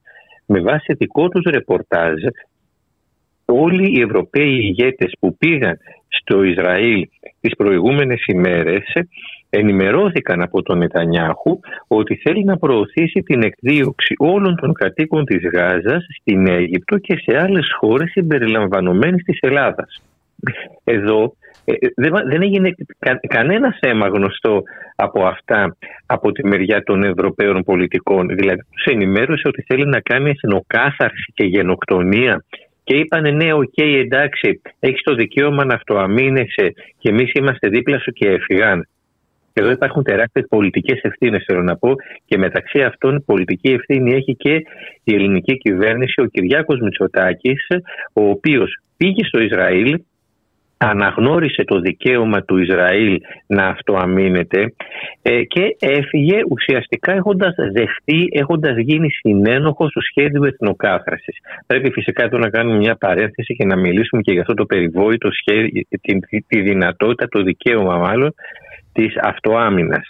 Ένα κράτος το οποίο κατέχει παράνομα ξένο έδαφος δεν έχει δικαίωμα αυτοάμυνας. Τα κατεχόμενα της Κύπρου, ε, αυτό, η, η τουρκική δημοκρατία Βόρειου, Βορείας Κύπρου δεν έχει δικαίωμα στην αυτοάμυνα γιατί είναι ένα κράτος το οποίο είναι παράνομο, δεν είναι διεθνώς αναγνωρισμένο, έχει παραβιάσει κατ' επανάληψη διεθνείς αποφάσεις του Συμβούλου Ασφαλείας του ΟΗΕ κτλ. κτλ. Κατά συνέπεια δεν μπορεί να γίνεται δεκτό το δικαίωμά του στην αυτοάμυνα εάν αποφάσισε για παράδειγμα η Κυπριακή Δημοκρατία να ανακτήσει τα δικά της εδάφη και να αποκαταστήσει την εθνική της κυριαρχία. Αυτό που προηγείται είναι ο σεβασμός στο διεθνές δίκαιο η τήρηση του διεθνούς δικαίου και ένα τέτοιο κράτος ναι όντως πράγματι έχει δικαίωμα στην αυτοάμυνα. Τα υπόλοιπα κράτη δεν έχουν δικαίωμα στην αυτοάμυνα. Με αφορμή αυτό το οποίο λέτε για, για, το θέμα της Κύπρου, ε, οι, ελληνικοί, οι ελληνικές κυβερνήσεις, το, το μόνο εργαλείο το οποίο είχαν όλα αυτά τα χρόνια ήταν ε, την υπεράσπιση του διεθνές δικαίου.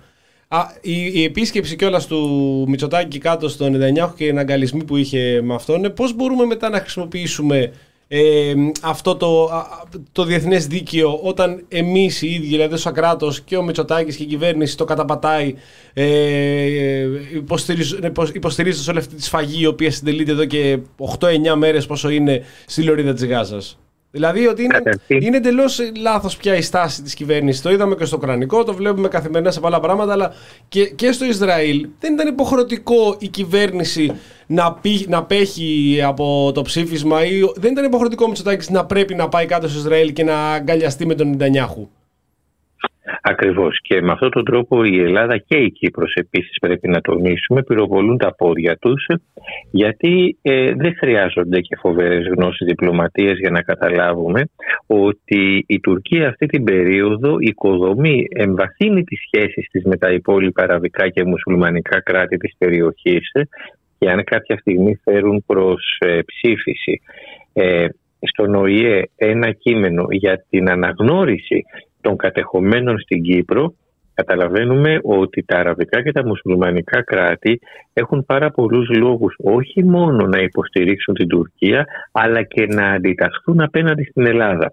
Το γεγονός δηλαδή ότι αυτή τη στιγμή η Ελλάδα μαζί με την Κύπρο τήρησαν μια απαράδεκτη στάση ταυτιζόμενη με το κράτος Απαρτχάιντι, το κράτος τρομοκράτη του Ισραήλ, ε, περιορίζει το δικό τους το διπλωματικό, το διεθνές βεληνικές. Τους κάνει δηλαδή να έχουν ε, στην πραγματικότητα υπονομεύσει τη θέση τους, ενώ τέτοιες περίοδοι αστάθειας, ρευστότητας και μεταβάσεων είναι περίοδοι που τα κράτη πρέπει να δημιουργούν ε, νέες γέφυρες, να μπορούν να επικοινωνούν με τα άλλα μέρη και όχι να ταμπουρώνονται πίσω από μία θέση και να δείχνουν τα νύχια τους. Αυτό ακριβώς που κάνει η Ελλάδα δηλαδή, το οποίο είναι λάθος, όπως λάθος ήταν και στην Ουκρανία, το ίδιο λάθος είναι και απέναντι στο Ισραήλ, η ταύτιση την οποία επιδεικνύει. Και να προσθέσουμε κύριε Βατικιώτη σε αυτό ότι για τη στάση της Ελλάδας στο Ουκρανικό ήδη η Ρωσία είχε εκφράσει κάποιες ε, έτσι ε, μια επιθυμία ή την άποψη τέλος πάντων ε, να ξαναδούμε το θέμα της, των κατεχομένων και της Βόρειας Κύπρου και ναι. η Ρωσία είναι μέλος της Συμβουλίας Ασφαλείας έτσι δεν είναι οποιοδήποτε κράτος και όχι μόνο η, η Κυπριακή Δημοκρατία οφείλει πάρα πολλά και στη Σοβιετική Ένωση και στη Ρωσία. Ε, όλες τις προηγούμενες δεκαετίες ε, πάρα πολλές φορές η Σοβιετική Ένωση μέχρι το 1990 και στη συνέχεια η Ρωσία απέτρεψε πολύ αρνητικά καταδικαστικά ψηφίσματα για την Κύπρο τα οποία τα προωθούσε η Τουρκία και οι Ηνωμένες Πολιτείες. Δεν μιλάω δηλαδή μόνο για, την, ε, για τις οικονομικές ενέσεις που έχει κάνει η Ρωσία στην ε, Κύπρο. Ε, δεν είναι μόνο αυτοί οι λόγοι για τους οποίους η Κύπρος οφείλει υποχρέωση απέναντι στη Ρωσία. Τέλος πάντων κάθε χώρα ε, χαράζει τη δική της διπλωματία αλλά είναι καλό να υπάρχει μνήμη ε, οι λαοί έχουν μνήμη και το δυσάρεστο είναι πως οι κυβερνήσεις, τα κράτη βλέπουμε να μην έχουν μνήμη και να μην δείχνουν την ευγνωμοσύνη που οφείλουν απέναντι σε άλλα κράτη τα οποία σε δύσκολες, σε πολύ λεπτές στιγμές της ιστορίας τους ε, τα στήριξαν. Λεωνίδα μου, μου επιτρέπεις τον Ανικό, μιας και τα, τα λέμε εδώ και αρκετά χρόνια. Εγώ αυτό που θέλω να σε ρωτήσω είναι το εξής. Ε, όπως καταλαβαίνω ε, με βάση όσα έχεις ε, αναφέρει μέχρι τώρα, αλλά και όπως είπες ότι δεν χρειάζεται τρελές διπλωματικές ε, γνώσεις για να καταλάβεις ε, τι μέλη γενέστε, ε, βλέπω ουσιαστικά ότι η ελληνική κυβέρνηση έχει βάλει όλα τις, ε, τα πονταρίσματα στη μία πλευρά. Μπορείς να εικάσεις, δεδομένου ότι παρακολουθείς αρκετά στενά ε, τις διεθνείς εξελίξεις, το διπλωματικό ρεπορτάζ. Ε, ποια μπορεί να πιστεύει ότι είναι τα ωφέλη που μπορεί να αποκομίσει από μια τέτοια στάση τόσο στην περίπτωση της Ουκρανίας όσο φυσικά και στην ε, περίπτωση της Παλαιστίνης και της Μέσης Ανατολής ευρύτερα. Πιστεύω πως είναι μια μειοπική λογική ε, η οποία θέλει πάντα να πηγαίνει με τους συμμάχους μας ε, και να ε, αποφεύγει να κρατάει ισορροπίες και αποστάσεις. Ε, ειδικά απέναντι στο θέμα της, του, του Ισραήλ, η λογική αυτή είναι απίστευτα κοντόφθαλμη και μειοπική για τον εξής λόγο. Ε, το Ισραήλ είναι με την πλάτη στον τοίχο. Το γεγονός ότι σήμερα πραγματοποίησε μια τρομερή σφαγή στην Τζαμπαλία σε ένα προσφυγικό καταβλισμό είναι ένδειξη αδυναμίας του. Και εγώ ενώνοντας τις κουκίδες αυτό το οποίο συμπεραίνω μάλλον αυτό που επιβεβαιώνω είναι ότι πράγματι σήμερα έχει πολύ μεγάλες απώλειες από τις ένοπλες παλαιστινιακές οργανώσεις. Και για να τις τιμωρήσει ε, έκανε τη σφαγή στην Τζαμπαλία. Ουσιαστικά δηλαδή ήταν η αντίδρασή του απέναντι στην ε, αντεπίθεση που κάνουν αυτή τη στιγμή οι Παλαιστινιακές οργανώσεις οι οποίες όλες βγαίνουν και δηλώνουν ότι έχουν στρατιωτικές επιτυχίες. Ε, υπάρχει όμως και κάτι ευρύτερο. Δεν είναι μόνο δηλαδή το γεγονός ότι ε, σήμερα στη δεύτερη μέρα της χερσαίας επέμβασης μετράνε σοβαρές απώλειες οι Ισραηλινοί. Και ήταν και δεδομένο αυτό, έτσι, εκ των πραγμάτων. Βέβαια, ακριβώς. Το, το, τους περίμεναν. Ε, υπάρχει όμως και κάτι πολύ ευρύτερο. Ε, το Ισραήλ ε, μπόρεσε με, με, μέσα από τη φωτιά και το σίδερο να επιβληθεί στην περιοχή σε μια εποχή που η Αμερικάνικη παντοκρατορία ήταν αδιαμφισβήτητη και όλα τα υπόλοιπα κράτη της περιοχής δεν είχαν τους οικονομικούς πόρους, δεν είχαν τα μέσα εκείνα ε, για να μπορέσουν να διεκδικήσουν μια δική τους θέση στο, στη, στη διεθνή πραγματικότητα. Αυτή η κατάσταση είχε αλλάξει ανεπιστρεπτή ε, από, την, ε, από τις χώρες, από το συνασπισμό των BRICS μέχρι την τεράστια οικονομική άνοδο που έχει η Σαουδική Αραβία και πολλές άλλες ε, ε, πετρομοναρχίες που λέγαμε παλιότερα, το Κατάρ, ε, το Μπαχρέιν, το Ομάρ κτλ. κτλ. Μέχρι η τεράστια στρατιωτική ανάπτυξη του Ιράν η οποία έχει, μας έχει εκπλήξει το, το τι οπλοστάσιο έχει δημιουργήσει, δείχνουν όλα αυτά ότι η εποχή που το Ισραήλ με το στρατό του και με τα λεφτά του ε, ε, τελείωνε τη Μέση Ανατολή έχει αλλάξει. Δεν ισχύει πια αυτή η εποχή. Ε, και εδώ, αν μία φορά ήταν ε, αφελές να ταυτίζεται ένα κράτος ειδικά της Ευρώπης όπως είναι η Ελλάδα με το Ισραήλ σήμερα είναι πολύ πιο αφελές. Ε, από αυτή τη σύγκρουση που γίνεται στη Γάζα που ξεκίνησε 7 Οκτωβρίου το Ισραήλ θα βγει πληγωμένο, θα βγει ταπεινωμένο. 1000% είναι δεδομένο το πολιτικό τέλος του Νετανιάχου. Αυτή τη στιγμή ο Νετανιάχου τα ρέστα του παίζει. Προσπαθεί δηλαδή ρίχνοντας λάδι στη φωτιά και έχοντας τα τόπια να παραμείνει ακόμα λίγο καιρό στην εξουσία, μήπως προλάβει και γλιτώσει στη φυλακή.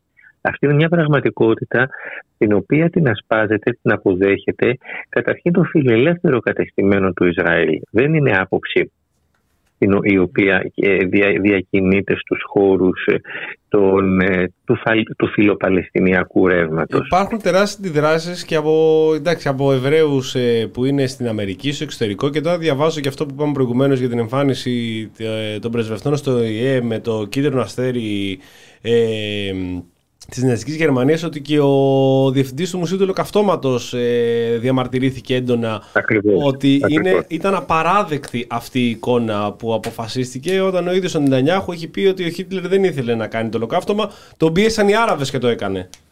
Δηλαδή Ακριβώς. πραγματικά παίζει, παίζει τα ρέστα τους σε όλα τα επίπεδα. Επικοινωνιακά, επιχειρησιακά, στρατιωτικά, με ό,τι αυτός συνεπάγεται. Λεωνίδα. Ακριβώς. Ε, ναι. ναι, ναι, ολοκλήρωση. Ναι, ναι. Ήθελα, ήθελα να πω το εξής ότι ειδικά αυτή η χιδέα κίνηση με το κίτρινο αστέρι βεβηλώνει την ιστορία, βεβηλώνει τη μνήμη των νεκρών από τις ναζιστικές θηριωδίες. Όφιλε το Ισραήλ να δείχνει λίγο περισσότερο σεβασμό στους δικούς του νεκρούς, μάλλον δικοί μας νεκροί. Ξέρουμε πάρα πολύ καλά ότι ε, και, και, η αριστερά στην Ελλάδα πόσο πολύ ε, προσπάθησε, πόσο ε, τι, τι κόπο κατέβαλε για να προστατεύσει, για να μπορέσει να κρύψει τους Εβραίους από τους διωγμούς των Ναζί. Και το Ισραηλινό κράτος δεν έπρεπε να ρίχνει στην πυρά της προπαγάνδας τους δικούς του νεκρούς. Γιατί αυτό το οποίο επιχείρησε να κάνει σήμερα διπλωματική αντιπροσωπεία του Ισραήλ στα Ηνωμένα Έθνη τι ήταν; Ήταν να εκμεταλλευτεί το ολοκαύτωμα προκειμένου να δικαιολογήσει το ολοκαύτωμα που συντελείται σήμερα με πρωταγωνιστή το Ισραήλ σε βάρος των Παλαιστινίων. Ε, στην πραγματικότητα δηλαδή ε, έρχεται και εργαλειοποιεί, χρησιμοποιεί τους νεκρούς του ολοκαυτώματος για να δικαιολογήσει μια πολιτική η οποία αμφισβητείται ακόμη και από Εβραίους. Αμφισβητείται στο εσωτερικό του, του Ισραήλ, αμφισβητείται στις Ηνωμένες Πολιτείες από μαζικές προοδευτικές ε, εβραϊκές οργανώσεις και βλέπουμε με αυτόν τον τρόπο τελικά ότι οι χειρότεροι αρνητές του ολοκαυτώματος είναι το κράτος του Ισραήλ. Αυτοί οι οποίοι προσβάλλουν, αμφισβητούν και υπονομεύουν ε, την, ε, το ολοκαύτωμα δεν είναι αυτοί οι οποίοι ε, επικαλείται και κατηγορεί το εβραϊκό κράτος, το Ισραηλινό κράτος, είναι το ίδιο το Ισραήλ. Ε, για να περάσουμε και στο επόμενο θέμα θα επιχειρήσω να κάνω μια γέφυρα με ένα επιχείρημα όμως θα το κάνω λίγο λύσα αν μου επιτρέπεις. Ε, θα να πάμε λίγο στην επενδυτική βαθμίδα. Ε, μπήκαμε, μάλλον μας αφαίρεσαν ε, την, ε, την επενδυτική βαθμίδα ε, νομίζω το 2010 αν δεν κάνω λάθος αφού επήλθε η μνημονιακή λέλαπα. Ένα χρόνο προηγουμένως δεν συνέβαινε κάτι τέτοιο. Ε, βλέπουμε ότι αυτή τη στιγμή και παρά το γεγονός ότι το χρέος μας είναι αυξημένο σε σχέση με την πρώτη μνημονιακή περίοδο και με την περίοδο εκείνη τέλος πάντων η οποία μας έβαλε μέσα σε όλη αυτή την ε, περιπέτεια και ουσιαστικά σηματοδότησε την ε, χρεοκοπία της χώρας. Σήμερα μας λένε ότι ε, είναι βιώσιμο το χρέος μας και ότι όλα βαίνουν καλώς. Για να το κάνω λοιπόν λύσα, θα τολμούσα να σκεφτώ κάτι το οποίο το έθιξε πρόσφατα και ο καλός ο φίλος εδώ, ο Γιάννης Ομπάκος. Θα, μπορούσε, θα μπορούσαμε κατά τη γνώμη σου να συνδέσουμε τις εξελίξεις στο πεδίο της οικονομίας με τη στάση που κρατάμε στην εξωτερική πολιτική; Ναι, φυσικά. Αυτό που έχουμε δει κατά επανάληψη είναι πως ειδικά ε, οι τρεις Αμερικάνικοι οίκοι ε, αξιολόγησης ε, είναι ε, προέκταση, είναι όργανα των Ηνωμένων Πολιτείων της Ουάσιγκτον. Ε, η Ελλάδα με αυτή την επιλογή που έχει κάνει ουσιαστικά να ταυτιστεί, να προσδεθεί με τις Ηνωμένες Πολιτείες έρχεται και η επενδυτική βαθμίδα να λειτουργήσει και ως αντίτιμο. Θα μπορούσε φυσικά εδώ κάποιος να πει ότι εντάξει, άρα κερδισμένοι δεν είμαστε. Η απάντηση είναι όχι για τον εξής λόγο. Γιατί ο ουσιαστικός λόγος για τον οποίο η Ελλάδα πήρε την επενδυτική βαθμίδα, εδώ φυσικά δεν πρέπει να προτρέχουμε, γιατί από τους τρεις αναγνωρισμένους επίσημους οίκους, μόνο ένας έχει δώσει την, την επενδυτική βαθμίδα. Για να γίνει όμως αυτό, η Ελλάδα εφάρμοσε μια σειρά από αντιλαϊκά μέτρα. Να σα πω ποιο είναι το χαρακτηριστικό. Το πιο χαρακτηριστικο είναι οι πληστηριασμοί. Ναι. Αν αυτή τη στιγμή οι τράπεζες εμφανίζονται ότι έχουν εξηγιάνει τα οικονομικά τους, ότι έχουν ξεφορτωθεί τα κόκκινα δάνεια και ότι έχουν βελτιώσει τους ισολογισμούς τους, είναι επειδή ξεφορτώθηκαν τους τα, τα, κόκκινα δάνεια. Πώς θα ξεφορτώθηκαν; Με δύο τρόπους. Ο πρώτος τρόπος είναι πληστηριασμοί. Έδωσαν στα κοράκια που είναι οι θηγατρικές τους ε, μη εξυπηρετούμενα δάνεια ε, τα οποία τα έβγαλαν στο σφυρί και ο δεύτερος τρόπος με τον οποίο εξηγέναν τα οικονομικά τους οι τράπεζες είναι αυξάνοντας τις εγγυήσεις που παίρνουν από το ελληνικό δημόσιο με αποτέλεσμα να κρέμεται πάνω από τα κεφάλια μας, να κρέμονται μερικά δισεκατομμύρια ευρώ που αν τυχόν και δεν πάνε καλά τα πράγματα θα πρέπει να τα πληρώσει ο κρατικός προϋπολογισμός, δηλαδή εμείς. Ε, η επενδυτική βαθμίδα πήραμε γιατί ε, η Ελλάδα επέτρεψε την, αυτό το, το ράλι των τιμών που έχει οδηγήσει στον πληθωρισμό ειδικά τα, προηγούμενα δύο χρόνια σε πολύ ψηλά επίπεδα με αποτέλεσμα οι μισθωτοί και οι συνταξιούχοι που έχουμε ένα στάνταρ μισθό ε, να καλούμαστε συνεχώς να τα βγάλουμε πέρα ε, με βλέποντας τις τιμές στα αράφια των σούπερ μάρκετ σε όλα τα προϊόντα να αυξάνονται. Μειώθηκε το πραγματικό μας εισόδημα και η κυβέρνηση, οι αυξήσεις που έδωσε τόσο στον ιδιωτικό τομέα όσο και στο δημόσιο τομέα υπολείπονταν σημαντικά του πληθωρισμού. Φτωχοποιηθήκαμε, έγινε δηλαδή μια μεταβίβαση ε, πόρων από τις τσέπες του κόσμου, του λαού στις ε, τσέπες των πολύ μεγάλων επιχειρήσεων και γι' αυτό το λόγο είδαμε και το χρηματιστήριο να οι εισηγμένες να καταγράφουν κέρδη και να δίνουν μερίσματα. Ε, βέβαια θα πρέπει εδώ να πούμε πως το γεγονός ότι το χρηματιστήριο δίνει μερίσματα δεν σημαίνει και τίποτε έτσι. Ναι. Ε, αναφέρθηκε προηγούμενα στο 2009. Ναι. Ε, φέτος είχαμε μια ιδιαιτερότητα. Τα μερίσματα που έδωσαν οι εισηγμένες έφτασαν τα τρία δις και μάλιστα υπήρχε και μια αρθρογραφία ότι ορίστε η οικονομία εξηγιένεται, ο ιδιωτικός τομέας βγάζει κέρδη, μοιράζει κέρδη κτλ. κτλ. Αν ανατρέξει κανένας όμως στο παρελθόν, θα δει πως και το 2009, μια χρονιά πριν χρεοκοπήσουμε, πάλι οι εισηγμένες είχαν δώσει ακριβώς το ίδιο ποσό. Και στους οίκους Ε, αξιολόγησης ήμασταν στην επιθετική βαθμίδα τότε. Και Βέβαια, δύο βέβαια, μήνες βέβαια. αφού είχαμε κιόλας ε, χρεοκοπήσει, πάλι στην υπενθυμική βα- οι οίκοι αξιολόγησης μας είχαν ε, πολύ ψηλά. Ακριβώς. Ε, άρα α- ας, ας κρατήσουμε το εξής συμπέρασμα πως ε, ούτε ο, η υψηλή επενδυτική βαθμίδα ούτε τα κέρδη των εισηγμένων εταιριών εξασφάλισαν την ευημερία της κοινωνίας που πρέπει να είναι το μοναδικό ζητούμενο από τη δική μας τη μεριά. Φυσικά αυτό ξέρουμε ότι ως προϋπόθεση έχει μια αναπτυσσόμενη οικονομία αλλά αυτό από το οποίο έχουμε πραγματικά μπουχτεί στις τελευταίες δεκαετίες είναι η οικονομία να αναπτύσσεται και το μερίδιο των εργαζομένων, ε, των αυτοαπασχολούμενων, των ελεύθερων επαγγελματιών ε, είναι να συρρυκνώνεται, είναι να φτωχοποιείται στην πραγματικότητα. Νομίζω ότι είναι η κατάλληλη στιγμή ε, για να ε, μιλήσουμε και για το πρόσφατο βιβλίο Λεωνίδα. Με το ερώτημα αν μπορεί η Ελλάδα εκτός Ευρωπαϊκής Ένωσης είναι ένα συλλογικό έργο με την επιμέλεια φυσικά του εξαίρετου καθηγητή και φίλου του Δημήτρη του Καλτσόνη που Που είχαμε μιλήσει την προηγούμενη εβδομάδα. ναι, ακριβώς και, και, και κυκλοφορεί από τις εκδόσεις τόπος. Θα σου θέσω λοιπόν ευθέως το ερώτημα. Μπορεί η Ελλάδα εκτός Ευρωπαϊκής Ένωσης; Μπορεί. Η απάντηση είναι ότι μπορεί, ε, αρκεί το, αυτό το θέμα της εξόδου από, την, από το ευρώ ε, και από την Ευρωπαϊκή Ένωση να μπορέσει να αναπτυχθεί, να μπορέσει να, πληθυ- να πλαισιωθεί ζητάω συγγνώμη, να μπορέσει να γίνει έτοιμα διεκδίκηση και θέμα συζήτησης ε, του ίδιου του λαού. Ε, το βιβλίο αυτό είναι μια πράγματι και πρωτοπόρα, καινοτόμα εννοώ, και μια πολύ ουσιαστική προσπάθεια γιατί γίνεται, ε, καταβάλλεται η, ένα, μια προσπάθεια να διερευνηθεί ε, η επίπτωση που έχει η, η παρουσία της Ελλάδας στην Ευρωπαϊκή Ένωση από τις πιο διαφορετικές οπτικές γωνίες. Ε, από την οικονομία και την υγεία μέχρι τις διεθνείς σχέσεις, δουλείες πάει καλύτερα εδώ, ε, μέχρι την κοινωνική πολιτική.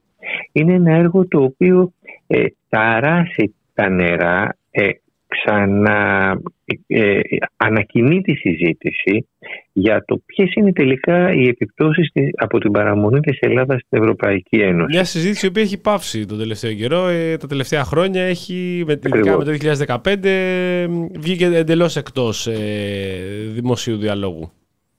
Ακριβώς.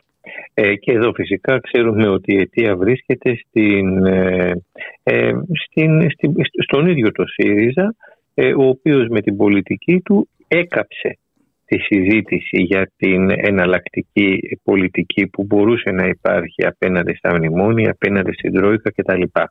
Ε, τέλος πάντων, ε, σε κάθε περίπτωση ο, ο ίδιος ο κόσμος ε, οριμάζει, βγάζει συμπεράσματα από το παρελθόν, έρχονται πάρα πολύ καινούργιες εμπειρίες. Βλέπουμε για παράδειγμα τον τελευταίο, τα τελευταία δύο χρόνια ε, τι- μια ε, πολύ σημαντική αλλαγή που έχει επέλθει στη διπλωματία της Ευρωπαϊκής Ένωσης. Ποτέ δεν ήταν η Ευρωπαϊκή Ένωση τόσο φιλοπόλεμη όσο είναι από το 2022 και μετά. Με αφορμή, με μοχλό την Ουκρανία έχει γίνει μια πρωτοφανής αλλαγή στην πολιτική της. Έχει ταυτιστεί με τις Ηνωμένες Πολιτείες ε, στο όνομα της, ε, ε, με αφορμή πάλι την Ουκρανία, έχει αναπτύξει έναν αντιρωσισμό. Ε, είδαμε να απαγορεύονται ε, ραδιοσταθμοί, τηλεοπτικοί σταθμοί, ιστοσελίδες. Είδαμε να απαγορεύεται η παρουσία ξένων καλλιτεχνών από τη Ρωσία κτλ. Ε, και όλα αυτά τα αναφέρω για να πω ότι η Ευρωπαϊκή Ένωση αλλάζει και αλλάζει ε, προς το χειρότερο ε, αλλάζει σε μια κατεύθυνση που στρέφεται και εναντίον των λαών της Ευρωπαϊκής Ένωσης ε, και εναντίον των λαών του γύρου κόσμου. Χαρακτηριστικό παράδειγμα οι Ισραηλινοί. Με συγχωρείτε η Παλαιστίνη. Εάν ε, ο Νετανιάχου δεν είχε το πράσινο φως από την Ευρωπαϊκή Ένωση, ε, δεν ξέρω αν θα προχωρούσε ε, στο βαθμό που προχώρησε αυτά τα εγκληματικά, τα δολοφονικά του σχέδια στην Παλαιστίνη. Ε, αυτές λοιπόν τις αλλαγές έρχεται να περιγράψει, να, να, να καταγράψει, ε, να αναδείξει και να μπορέσει να ενοποιήσει, να τη δει σε ένα πιο υψηλό επίπεδο αφαίρεσης και γενίκευσης το βιβλίο αν μπορεί η Ελλάδα εκτός Ευρωπαϊκής Ένωσης, Δημήτρη. Μάλιστα. Στο οποίο συμμετέχει φυσικά και εσύ, έτσι. Ναι, ναι, Πρέπει ναι. να το πούμε αυτό. Ευχαριστούμε πολύ. Λοιπόν, Λεωνίδας Βατικιώτης. Ευχαριστούμε ε, πάρα ευχαριστούμε πολύ. πάρα πολύ. Και εγώ σας Και ευχαριστώ. ακόμη μια Καλή φορά. συνέχεια. Ευχαριστούμε, ευχαριστούμε πάρα πολύ. Καλό βράδυ. Καληνύχτα. Καλό βράδυ. Καληνύχτα.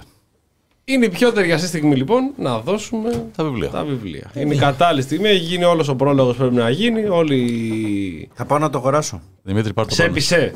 Σε έπεισε μετά από Ε, αυτό. ε, Ήσουν δεν- έτοιμος; Δεν με έπεισε. Ε, θέλω να δω τι γράφουν. Οι φίλοι καλοί ε, που γράφουν στο βιβλίο. Πες μας μερικά ονόματα που είναι μέσα που γράφουν πουλαλή. Εκτός από σένα. Του stars, του stars πες μας. Πες Μην μας, τους πες αναφέρεις όλους. τρεις-τέσσερι. Στάρ, Δημήτρη Νομίζω θα, Κουλάλης. θα δικήσω κάποιο. Σίγουρα είναι ο Λεωνίδας ο Βατικιώτης, ε, ο Δημήτρης ο Καλτσόνης. Ε, τώρα δεν θυμάμαι ακριβώς. Μπορώ να μπω στο, Ωραία, στη ωραία, λίστα ωραία. να τους ε, δω αν Θα θέλει. δώσουμε Είναι στο αρκετοί. βιβλίο, τα δύο βιβλία λοιπόν δώρο στους δύο ακροατές οι οποίοι μας ακούνε αυτή τη στιγμή και θα πρέπει να στείλετε από ένα μήνυμα στο inbox του Νέου Τιμονίμαρ στο, Στο Facebook, Facebook, ναι. στο Facebook, σημαντικό αυτό, στο οποίο θα γράφετε τη λέξη ε, όχι Παλαιστίνη, τώρα με το ευρώ είναι αυτό το θέμα. Θα γράφετε τη λέξη ΣΥΡΙΖΑ. Έτσι δεν έγινε ένα φορά προηγούμενο με το ΣΥΡΙΖΑ. Θα γράφετε Ωραίο, λοιπόν τη ωραίο, λέξη ωραίο, ΣΥΡΙΖΑ ωραίο, ωραίο. και οι δύο πρώτοι οι οποίοι θα στείλουν μήνυμα τη λέξη ΣΥΡΙΖΑ ή ΣΥΡΙΖΑ. ΣΥΡΙΖΑ Προοδευτική Συμμαχία. Ουσού. PC, PC. PC. Τότε ήταν μόνος ΣΥΡΙΖΑ. Εκουμού. Εκουμού ήταν. Ε, Εκουμού ήταν. Ενιαίο κοινωνικό Ναι, μέτωπο. ναι, ναι. Για να μην του βάζουμε δύσκολα, θα βάλουν μόνο ΣΥΡΙΖΑ και να μην τέτοιο. Με... Θέλω να βάλετε σωστά τις τελείες που είναι όμως το κάθε, το κάθε ΣΥΡΙΖΑ. Εκεί θα κρυθεί. Εκεί θα κρυθεί. Ο πρώτος θα, και με μετρήσω, σωστές τελείες. θα μετρήσω τις σωστές τελείες. Και θα είναι οι δύο νικητές όπου θα επικοινωνήσουμε μαζί σας. Θα πούμε εδώ και μέχρι τέλος της εκπομπής ποιοι, θα έχουν- ποιοι θα έχουν νικήσει. Για να ε, αποσταλούν τα βιβλία από τις εκδόσεις Τόπος. Τόπος. Όπου θα σας πούμε μετά πώς είναι το σύστημα που πρέπει να κάνετε. Τις λεπτομέρειες. Διαφοροποιείται λίγο από το, από το στέλνουμε εμείς. Θα πρέπει να επικοινωνήσουμε λίγο με την εκδόση Τόπο. Όμως θα πάρετε ένα πολύ ωραίο βιβλίο για να διαβάσετε τις κρύες μέρες. Λέμε τώρα, άμα γίνουν ποτέ κρύο στη χειμώνα. έχουμε, Ναι, ναι, πεθάνει, βερμούδα. έχουμε πεθάνει εδώ με τη ζέστη. Ναι, δεν πάει άλλο αυτή η κατάσταση. Δεν αλλά υπάρχει προχωράμε. κλιματική κρίση, είναι φανερό. Δεν αυτό, υπάρχει, δεν έτσι. υπάρχει πια κλιματική κρίση. Κοίτα, είναι ο πιο ζεστός Οκτώβριο τα τελευταία 15 χρόνια. Εγώ δεν θυμάμαι κάτι τέτοιο. που ξανά. σημαίνει ότι τα Δεν θυμάμαι. προηγούμενα πριν 15 χρόνια ξανά έχει γίνει. Άρα Πού είναι η κλιματική κρίση, αριστερούλιδες, θα ρωτήσω και, εγώ. και το 10 κλιματική κρίση είχαμε; Ε, τι- για πείτε μου, ε. για πείτε μου τι έχετε να πείτε γι' αυτό; Ποιο είναι το Μας- επιχείρημά μας σας; έχουν ζαλίσει. Λοιπόν, σταματήστε να στέλνετε γιατί έχουν στείλει δύο πρώτοι. Ωραία. Υπάρχει λόγος να- Οκ, πολύ γρήγορη. Τα πιο γρήγορα. Λοιπόν, είναι ο Γεράσιμος Γιάχος Ναι. ε, και ο Γιώργος Φωτόπουλος. Αυτοί οι δύο λοιπόν κερδίζετε. Αυτοί οι δύο κερδίζετε. Τι κάνουν Δημήτρη τα παιδιά; Θα επικοινωνήσουν ε, τηλεφωνικά αύριο μετά τις 10 με τις εκδόσεις ε, τόπους. Ξυπνάει Και- αργά ο κουλαλή, οπότε δεν μπορεί να. Γιατί εγώ είμαι θεωρήσει. στις εκδόσεις τόπους. Όχι, εντάξει, απλά το λέω. Λοιπόν, και θα συνεννοηθούν με τους ανθρώπους εκεί. Τι να πούνε, ξέρουν ότι είναι από το ότι νόστιμο νήμα. κέρδισαν ε, στο νόστιμο νήμα. Να πούνε Δημήτρη Κούλαλη. Να κλείσουν το μάτι. Να κλείσει το μάτι, Λοιπόν, έχει συνεννοηθεί με το όχι, μέτρ, κέρδισαν, να κέρδισαν. τραπεζάκι, μπουκαλάκι, Κέρδισαν. τι έχει κάνεις. Σταματά. Την παπαρί- Την παπαρί για την Την καλή. Καλή, καλή. Λοιπόν, κέρδισαν στο νόστιμο νήμα ε, και να συνεννοηθούν από εκεί και πέρα για το πού θα τους τα στείλει ο εκδοτικός ε, οίκος. Θέλετε να πάμε σε ένα άλλο θέμα, το οποίο μπορεί Σε να μην μένα. είναι και πάρα πολύ ευχάριστο. Τι, Αχ, δεν θες να πας σε μένα. τι, τι είναι σε σένα. Έχεις ξεχάσει πια. Γιατί τι Δεν θες μιλάμε πάλι πια. να πούμε για σένα; Δεν μιλάμε Τι πια άλλο για θες να μένα. πούμε Δεν για μ' σένα; αγαπάς. Δεν Εγώ μιλάμε, αυτό Βασκάλης Τερζής. Κοίτα ρε το. Έχει δικό του Δεν μας podcast ο έχεις Κούλαλης. πει, δεν μας έχει πει ο Κούλαλης ακόμα γιατί ανέβασε Νίκο Κουρκούλη προχθές. Ναι, πραγματικά. Δεν είναι- Ήθελα να πανηγυρίσω ε, την ολοκλήρωση της. Ε, Έχεις δικό σου εργασίας podcast. Ναι. Γράφεις σε ένα από τα μεγαλύτερα Δεν- site. έχει αυτή της δικά στιγμή. του podcast. Δηλαδή έχει, Δικά του podcast. έχει ένα podcast. Μπράβο. Κάνεις συνεντεύξεις σε άλλο podcast. Συμμετέχει εδώ. Γράφει σε, σε 24 Κα- λεπτά. κάποιος Γράφει θα στον έλεγε- αεροδρόμο. Γράφει στον αεροδρόμο. Κάποιος θα Τον έλεγε ότι έχουμε φημώσει τον Κούλαλη. Είναι ο Άδωνης Γεωργιάδης του, του Press. Κάποιος θα έλεγε τώρα. Εντάξει. Ένα λεπτό, ένα λεπτό. ένα Γιατί λεπτό, ανέβασε ένα Νίκο λεπτό, ένα Κουρκούλη. λεπτό, Ένα λεπτό. Ρε κουλαλή, είσαι πολύ εργαλείο έτσι. Δηλαδή δεν είσαι Ανεβάζεις Δημήτρης το και Instagram, πάλι θέλεις εδώ στο, στη Twitterάς, μισή ώρα μας μεγάλος. έχει μείνει. Πάμε να μιλήσουμε για μένα, ρε να φίλε. πούμε κάτι για τον Δημήτρη Κούλας. Έλα, Δήμαρχο. Γεωργέβη. Ωραία, Δημήτρη Λοιπόν, πάρτε το Κούλα. μικρόφωνο. Δημήτρης Κουλά για τον Δημήτρη Όχι, Κουλά. θα το ρωτάω. Ποιο είναι το αγαπημένο σφαγητό. Πάμε να μιλήσουμε για τον Κούλας λοιπόν τώρα. Μαγαρόνια με κοιμά. Μαγαρόνια. Το θες το τολμαδάκι εδώ. Τι ζώδιο είναι ο Δημήτρης Κούλαλη. Τι ζώδιο είσαι; Καγινάκι. Με οροσκόπο. Ε, ζυγό. Κουλαλή, κουλαλή. Οι ίδιοι είμαστε Κούλαλη. Χεστήκαμε. Που έλεγε ο Ζουγανέλη. ο μόνος πραγματικός. όχι άλλο τα- ε, κούλαλη. Ο μόνος πραγματικός φίλος που, Τρέπομαι για που λογαριασμό σου. εκδηλώνει θαυμασμό, ενδιαφέρον και αγάπη είναι ο Κώστας Βλαχόπουλος, φίλε. Όχι, να πω ότι. Ο και Κώστας ο Βλαχόπουλο. Να πω και ότι και ο Ζάβαλος στο παρελθόν έχει δημοσίευει Ναι, εντάξει, άρθρα πλάκα σου. κάνουμε, ναι, Έτσι, προφανώς, μπράβο, ναι. έτσι. Άστον, είναι αχάριστος. Είναι αχάριστος. Άστο. Όταν θα το πληρώσει ξεκλείδωσε, αυτό. όταν ξεκλείδωσε τα πάντα ο Ζάβαλος με την κοινοποίηση εκείνη, ήταν καλά. Άστο, εντάξει, ήταν καλός ο Ζάβαλος τότε. Ε. Άστο, εντάξει, θα έρθει εκείνη η ώρα, θα έρθει εκείνη η ώρα που θα, θα πληρωθεί η αχαριστία σου. Κούλαλη, έβλεπες φιλαράκια; όχι, ρε όχι, μαλάκα. όχι, όχι, όχι, όχι, Πάω να όχι. κατουρίσω. Όχι. Όχι.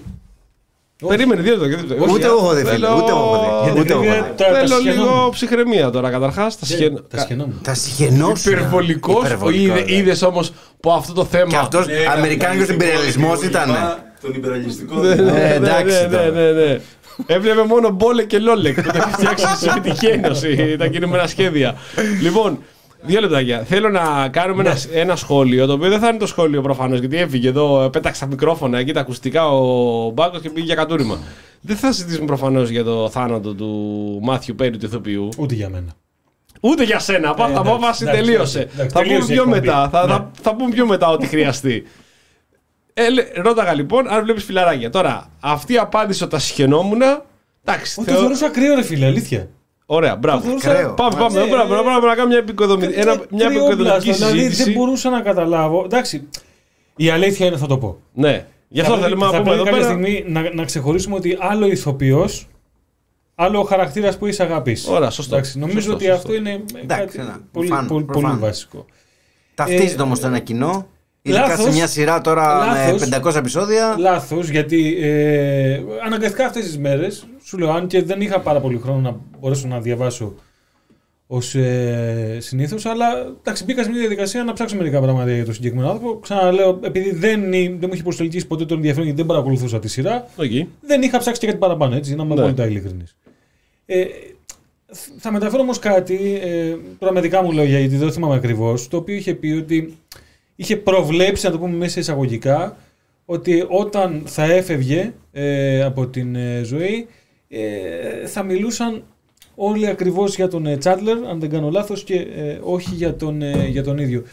Νομίζω ότι το έργο που διάβασα ότι προσπάθησε να αφήσει πίσω του αυτός ο άνθρωπος, ένας άνθρωπος ο οποίος είχε εξαρτήσεις, έτσι, ε, και που από ό,τι κατάλαβα δεν είχε κλείσει ποτέ την πόρτα σε αυτή τη διαδικασία της επαναφοράς στη ζωή Πάρα πολύ των- σωστά. των- των Αυτά ανθρώπων. ακριβώς. Νομίζω ότι είναι Μεγαλύτερος θα, σαν θα, έργο. ήθελα, ναι, θα ήθελα να τον θυμάμαι, δηλαδή, ακόμα και εγώ που δεν είχα επαφή με το, με το έργο του, ε, ίσως νομίζω, ε, ίσως νομίζω, τέλος πάντων, ίσως ε, να ήταν εκείνο το οποίο να είχε περισσότερη αξία αναφοράς. Προφανώς εγώ δεν θα κάνω τον μπάτσο στο τι θα ανεβάσει ο καθένας. έτσι, Κανένας είναι δεν το κάνει δυνατόν, αυτό. Έτσι. Εγώ θα το κάνω λίγο πιο μετά, αλλά Ναι, πιο εντάξει, προσεκτικά. Ψύχρεμος, ναι. Ε, απλά αυτό που λέω ρε παιδί μου είναι ότι Εντάξει, καταλαβαίνω ότι για κάποιους ήταν το comfort zone τους. Μπράβο. Και, και για μένα είχε, ας πούμε, ε, κάποια άλλη σειρά ας πούμε, την ίδια αξία. Αλλά Ποια σειρά; εγώ λάτρευα Mad Men. Δηλαδή είδες να αποφορτήσει, έβλεπες Mad Men. Ναι, ναι, ξεκάθαρα. Μάλιστα, ωραία, εντάξει. Με χαλάρωνε πολύ το Mad Men. Βλαχόπουλε. Εσύ έβλεπες φιλαράκια; Όχι, δεν έχω δει. Και Blacklist. Μη σου πω, δεν έχω δει ούτε ένα επεισόδιο. Σίγουρα ούτε ένα επεισόδιο ολόκληρο. Δεν έχω δει. Ούτε στο Star τότε που παίζονταν. Τρομερός. Κάθε Σάββατο απόγευμα, έτσι. Ναι, δεν, δεν το έχω δει. Ε, ε, που πάντα όμως έλεγα, ναι, για να γίνει τόσο χαμός θα ήθελα ας πούμε, να, να δω κάτι, να δω τι γίνεται κτλ. Γιατί μου αρέσουν αυτές οι σειρές, όπως μου αρέσει ένα παράδειγμα ας πούμε, που είναι μια παρόμοια σειρά, παρέας, Μια παρέα. Ναι. sit, sit comedy πώς λέγονται αυτές, σε ένα Situation σπίτι comedy. κτλ. σε χώρους ε, τέτοιους. Ε, μ' αρέσει πάρα πολύ αυτό το, αυτό το Αλλά στυλ. φιλαράκια δεν είδες. Αλλά φιλαράκια δεν, δεν έχω δει. Ήταν κάτι που σε αποθούσε, κάτι το οποίο δεν ήθελες να δεις ή δεν έτυχε. Δεν, δεν έτυχε. Νομίζω ότι δεν μας έτυχε. ψαρεύει σιγά σιγά γιατί ετοιμάζει μια καθολική επίθεση. Δηλαδή, αν Ε, το, όχι, αν όχι, τον όχι, δεις- όχι, όχι, όχι. Blitzkrieg Ναι, θα ναι, κάνει. ναι. Σταδιακά. Όχι, όχι, εκπαίδευση. δεν είναι- ε, έχω δει φιλαράκια εγώ μέχρι ένα πολύ ήπιο γενικότερα σημείο. Δεν τα έχω δει όλα. Δεν είναι ότι είμαι μεγάλος φαν. Μ' αρέσουν. Με σαν που να χαζέψω βγάζει ένα γέλιο κτλ. Αλλά δεν είμαι. Δεν μου φανατικός. ενδιαφέρει κιόλας. Δημιουργεί, Ναι. δημιουργεί αυτό το. Όχι το, τόσο το γέλιο, χωρίς να έχω δει, αλλά αυτό της παρέας. Α πούμε ότι μπαίνεις σε ένα κλίμα μιας παρέας, ταυτίζεσαι με χαρακτήρες. Εντάξει, καλό είναι να μην πολύ μπει στην παρέα αυτή και να Ε, ταυτιστείς. Πρώτα απ' όλα ότι δεν είναι ξέρω, μια, μια υπερβολικά δεν- τοξική παρέα όλη αυτή. Α, ναι. Αλλά πέρα από αυτό είναι ότι Α. άμα πέσει την παγίδα ότι α, έτσι θα είναι μια ζωή φιλίες σου κτλ. Ναι. Θα φτάσεις σαν το χρόνο θα αποκατευτεί στο τέλος και θα πεις τι έγινε. Γιατί δεν τα κατάφερα να είναι η φιλία μου έτσι. Πρώτα απ' όλα γιατί είναι πολύ σημαντικό, οι φίλοι σου δουλεύουν. Ναι. Αυτό είναι. Αυτοί δεν δουλεύουν. Αυτοί δεν δούλευε κανένας τους. Όντως, Ήταν όλη όντως. μέρα για καφέ. Δουλεύανε και καλά, αλλά όλη μέρα ήταν, ήταν μια παρέα μαζί επί 10 χρόνια, 6 άτομα. Όλη μέρα μαζί, δεν αφήνει και κανέναν να μπει στην παρέα μεταξύ. Αλλά πέρα από αυτό, ρε παιδί μου, δεν είχαν, δεν βλέπαμε τι κάνουν στη δουλειά. Δεν κάθονται στο γραφείο και λοιπόν να κάτω στο γραφείο και να βαράει τα κόμματα τέτοιο. Ήταν όλοι μαζί παρέα και περνάγαν διάφορες καταστάσεις, ρε παιδί μου, έτσι κομικές. Οκ, απλά καλό είναι να μην σκεφτόμαστε ότι έτσι είναι οι φιλίες και θα μείνουν Ναι, για πάντα, ναι. γιατί δεν μένουν έτσι οι φιλίες. Να απογοητευτείς, Ο κόσμος θα δουλεύει, δεν απογοητευτείς, γίνεται. ναι. ναι. Δουλεύουμε, ναι. Δουλεύουμε, που λε και εσύ πολλές φορές. Δουλεύει πάρα πολύ. σωστά. Γιάννη, εσύ έβλεπες φιλαράκια; Ε, εγώ έβλεπα φιλαράκια τα μεσημέρια όταν πήγαινα στη γιαγιά μου για φαγητό. μετά το Αγάπη φαΐ. μου όμορφη, θα σε φάω σε. Ε, να σου θυμίσω ότι όταν τα φιλαράκια ξεκίνησαν ήμουν 16 χρόνων, 17, δεν μου μπορώ. Όχι σαν άκουσα μόμολο. Ε, Έχουμε μια διαφορά ηλικίας. Ε, εντάξει. Είναι ακριβώς η περίπτωση. Ναι, κοίτα, Ε, εγώ εντάξει. απλά για, τη- για τα φιλαράκια τα βλέπα επειδή ήμουν εκεί και αντί να βλέπω κάτι άλλο που θα θέλει η γιαγιά, βλέπω αυτό. Ε, ήταν μια σειρά η οποία τη χάζευες ευχάριστα, οκ. Αν έτρεχες τα τελευταία χρόνια, ρε παιδί μου, όχι, σε όχι, κάτι το όχι, οποίο γιατί θα... είχα, είχα την αίσθηση ότι, τα, ότι άμα από τα φιλαράκια αφαιρούσες το χειροκρότημα αυτό το μαγνητοφωτισμένο και το γέλιο, δεν γελούσες. Αυτή η άποψή μου. Δηλαδή δεν, Οκ. δεν το Ναι, βρίσκα και εγώ αυτό- γενικά αυτό αστείο. πιστεύω, Ένα cool. Δεν, δεν, ε, καταλαβαίνω πως ε, ήταν ε, κάτι διαφορετικό και μπορεί να βοήθησαν στην ανάπτυξη του sitcom γενικά στην Αμερικάνικη τηλεόραση, αλλά χεστήκαμε κιόλας. Δηλαδή σιγά το, το θέμα της sitcom, δηλαδή κάτι ήδη κάποια Δεν υψη- έχουμε υψηλή δηλα... τέχνη. Δηλαδή, εδώ από τους τέσσερις μας δεν υπάρχει κανένας φανατικός που να βλέπει φιλαράκι Έβλε- τη φιλαράκια. έβλεπα σε αυτό το επίπεδο, οκ, δεν μπορώ να καταλάβω, ας πούμε, α, πρώτη με Όλη την αυτή τη τρίτη, φρενίτιδα, η ναι. δεύτερη με την έβδομη σεζόν, αυτό εννοώ. Και την καταλαβαίνω τη φρενίτιδα. Ε, αλλά θεωρώ πως βγήκαν πολύ καλύτερες τρεις στην πορεία για να κολλήσεις, να μείνεις εκεί, πολλές όμως κιόλας. Οπότε, γιατί, Μάλιστα. γιατί να ανατρέχεις κάτι που ουσιαστικά πιστεύω ότι ο κόσμος θέλει να ταυτιστεί, να έχει και αυτός μια παρέα τέτοια. Ναι. Αυτό είναι Αν αυτό. μπορούσαν να πηγαίνουν όλοι μαζί σε ένα καφέ, να τους κρατάνε τη θέση. Υπάρχουν και άλλα καφέ το μεταξύ. Δεν κάνω να πηγαίνει μονίμω σε ένα μαγαζί. Εντάξει, δηλαδή. 10 χρόνια εντάξει. Όχι, να πηγαίνουν, ναι, γιατί είναι καλό να έχουν. τα Καλό στέκια είναι τους, να έχουν τα έτσι. στέκια τους, Εκτός αλλά αν εντάξει. έχουν καλό μονοπωλιακό καφέ. Από περιέργειας πάντα δεν πήγε κανένα μαγαζί και αυτοί και να δουλέψουν θέλουν όμως και άλλοι άνθρωποι. δηλαδή εντάξει. Μάλιστα. Ε, αυτό που θέλω να πω. Εσύ ζάπαλα έβλεπε φιλαράκι. Είπαμε, όχι, δεν έβλεπα. Λοιπόν, ήρθε η Έχω ώρα. δει. Όχι, όχι, αυτό που θέλω να πω δεν είναι κάτι, το οποίο, κάτι συγκεκριμένο. Για Scorpion Games γενικά. Είδα πολύ κόσμο ο οποίος έχει γράψει και καλά έκανε. Ο κάθε άνθρωπος νιώθει μια συμπάθεια, νιώθει μια αντιπάθεια. Θεωρώ ότι υπήρχε ένα μεγάλο ποστό, κάποιο ποστό το οποίο το παράκανε. Οκ, δεν έχει σημασία όμως αυτό. Δεν έχει σημασία. Γιατί ο κόσμος ε, αγάπησε κάποιον χαρακτήρα. Η προσωπικότητα του Μάθιου Πέρι όμως, ε, σαν ηθοποιού, ήταν αυτό το οποίο είπε ο Κούλαλης. Ήταν ένας άνθρωπος υπερβολικά εξαρτημένος από το αλκοόλ και από τα οπιοειδή. Οπότε μετά αναρτήσεις ε, τρελών ότι είχε κάνει το μπόλι, γι' αυτό πέθανε. Ο άνθρωπος έπαιρνε μέχρι και 55 OxyContin την ημέρα για να μπορέσει να είναι λειτουργικός. Καταλαβαίνετε τώρα γιατί μιλάμε, γιατί επιβάρυνση του οργανισμού είναι το μιλάμε. οξυκοντίν; Η οπιο- οξυκοδίνη, Α, α. τα οπιοειδή, τα αναλγητικά παυσίπονα Α, με. Α, αυτό που λες εσύ παράγωγο. είναι, είναι, αν κάτι μπορεί να προκύψει σαν θετικό σε πολλά εισαγωγικά, είναι να αναδεχτεί λίγο το θέμα της Ακριβώς. εξάρτησης από τα παυσίπονα. Τα οπιοειδή. Γενικά τα παυσίπονα υπάρχει πολύ μεγάλο θέμα Ναι, ναι, και στην ναι, ναι. Αμερική γιατί και στην Αγγλία υπάρχει... Στην Αγγλία έχει γίνει μεγάλο θέμα με δύο επαγγελματίες ποδοσφαιριστές όπου το ενός έχει καταστραφεί τελείως η καριέρα ε, και ο άλλος είναι σε κατάσταση ίδια οι οποίοι, οι οποίοι και οι δύο έχουν ε, παραδεχτεί δημόσια ότι είναι εθισμένοι στα παυσίπονα. Και αυτό ξέρεις είναι κάτι το οποίο δεν ξέρεις από πού ξεκινάει και πού τελειώνει ποιο έφερε ποιο. Δηλαδή ξεκίνη, επειδή πονούσες, πήρες και μετά εθίστηκες ή μετά σου δημιουργούνται πόνοι για να πάρεις κτλ. Αυτό λοιπόν που λέει ο Γιάννης είναι το πιο σημαντικό εδώ γιατί είναι ίσως το πιο γνωστό ε, θύμα εξάρτησης ε, από τα οπιοειδή Μιλάμε για μια μάστιγα των προηγούμενων χρόνων που συνεχίζεται με άλλες μορφές στην Αμερική όπου μεγάλες ε, φαρμακομηχανίες πιέζανε ε, να γράφουν οπιοειδή αναλγητικά ακόμη για τον πονοκέφαλο, ακόμη και για πράγματα τα οποία μπορούσαν να περάσουν με ένα Depon ή με ένα άλλο παυσίπονο.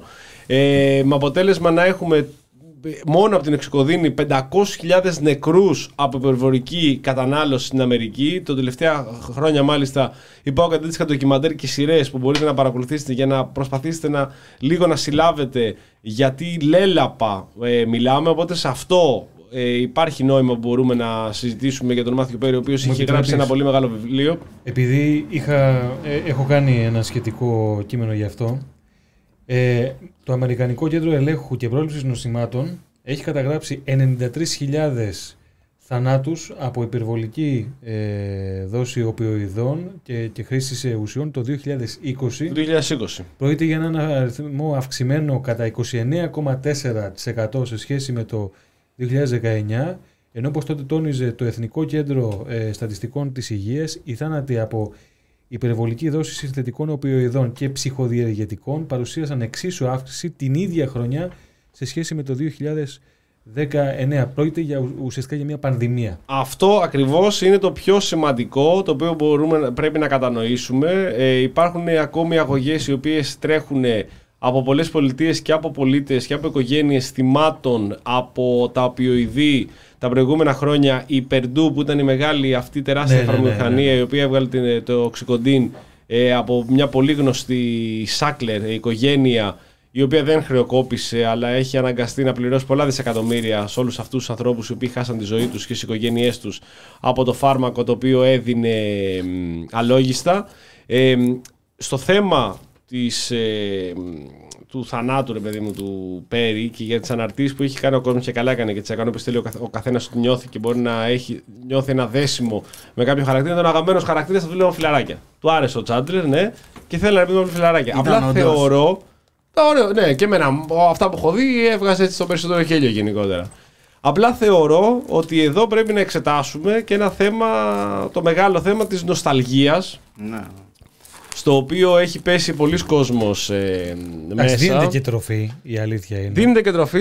Τα κανάλια, Beckham, Jordan, κανάλια ε, εταιρείες, ντοκιμαντέρ, παραγωγές, ε, μεμοραμπίλια και όλα τα υπόλοιπα να τρέχουν συνέχεια. Είναι μια, μια ε, δουλειά δισεκατομμυρίων. Γιατί πιστεύεις; Γιατί ο- είναι πολύ απλό. Ο κόσμος δεν βλέπει τίποτα καλό για το μέλλον. Το μόνο που έχει να κάνει είναι να τρέχει στο παρελθόν.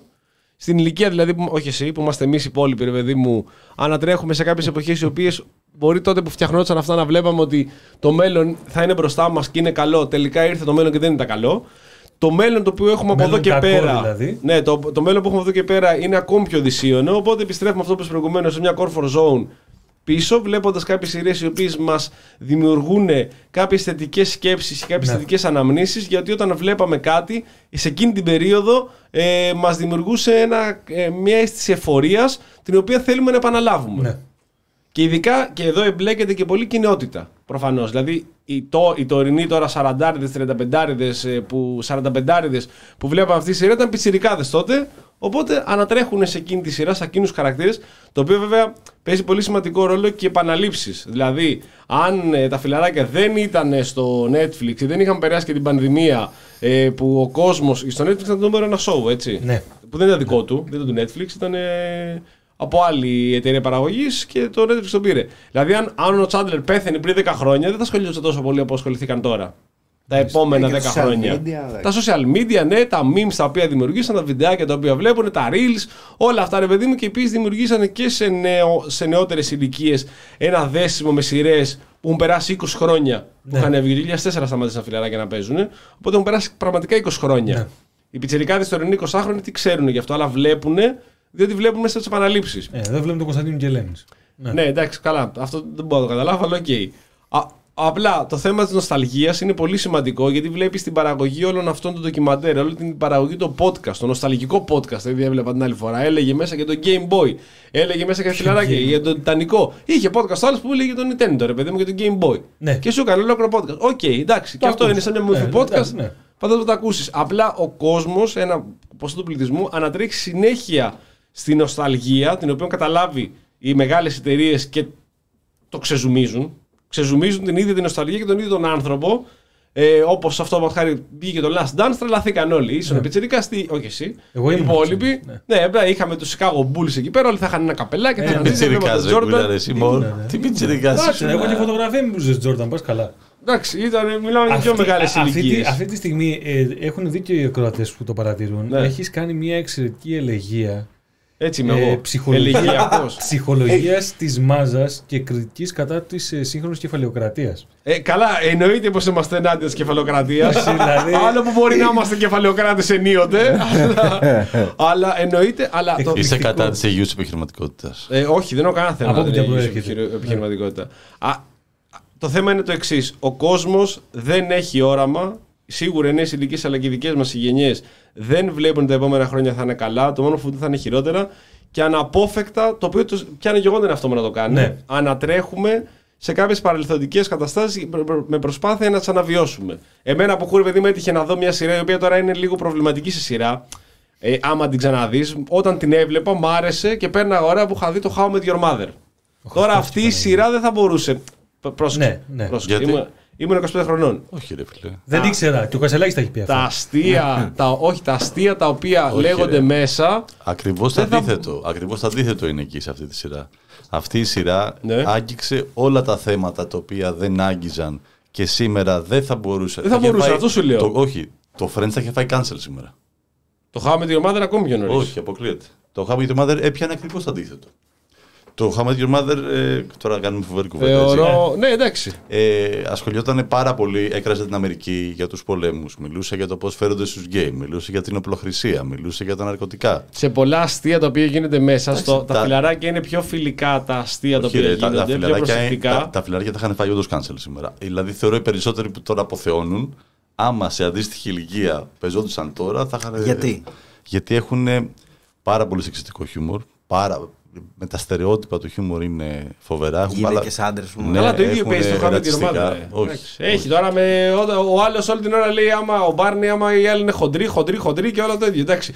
Και, και το ίδιο που λέει. Επίση είναι έξι straight, λευκοί στα φιλαράκια, το οποίο αυτή τη στιγμή με το που θα είχε πάει κάποιος θα πει: Έχω μια ιδέα. Ακριβώς αυτό. Έχει τέτοιο όπως εσύ θα του λέγα παίρνει έξω. Κάντε. Το ίδιο ισχύει και με το How I Met Your Mother. Α, τι θέλω να πω, δεν έχει σημασία τώρα αυτό. Σημασία έχει το. Και εγώ ανατρέχω στο How I Met Your Mother που το είχα δει 25 χρονών, διότι σε εκείνη την περίοδο που το βλέπα ήταν σε μια καλή περίοδο, στην οποία πέρναγα ωραία και έβλεπα και μια ωραία σειρά που δημιουργούσε μια εφορία και ένα θετικό Είχες καλή συνέστημα. σχέση τότε εκείνη την εποχή; Τι εννοείς; Ε, ερωτικά είχες. Ε... Ε, εντάξει, ξέρω, καλά ήμουνα. Φαντάζομαι. Το ρωτάει- δεν ξέρω. Το, το- το, δεν το, ξέρω. το, το ένα half man θα πεζόταν, τώρα θα είχε φάει cancel. Όχι, δεν θα. Δύσκολα. Θα cancel και αυτό. Γιατί ο Κασελάκης δεν είχε καλή σχέση είχε και καλή σχέση, γι' έγραφε αυτό. μπουρδες. Α, α, Ναι, γι' γι' αυτό, αυτό δεν- ρωτάμε. γι' αυτό, Ναι, όχι, ναι. όχι, όχι, δεν είχα κάποιο. Το Big Bang Theory θα ήταν. Εγώ α, θυμάμαι, κομπλέ. θυμάμαι, θα θυμόμουν όμως τι είχα πει και δεν θα έλεγα τρέλες ότι Α, δεν θυμάμαι, τι έλεγα τότε. Όλοι είμαστε διαφορετικοί. Ναι. Που ισχύει αυτό. Και εγώ είμαι διαφορετικός 25 χρονών. Δεν είμαι ο ίδιος που είμαι τώρα 38 χρονών μαλάκας. Ανεπιστήμονας. Με 25 χρονών ε, πιπίνι, τζόβενο.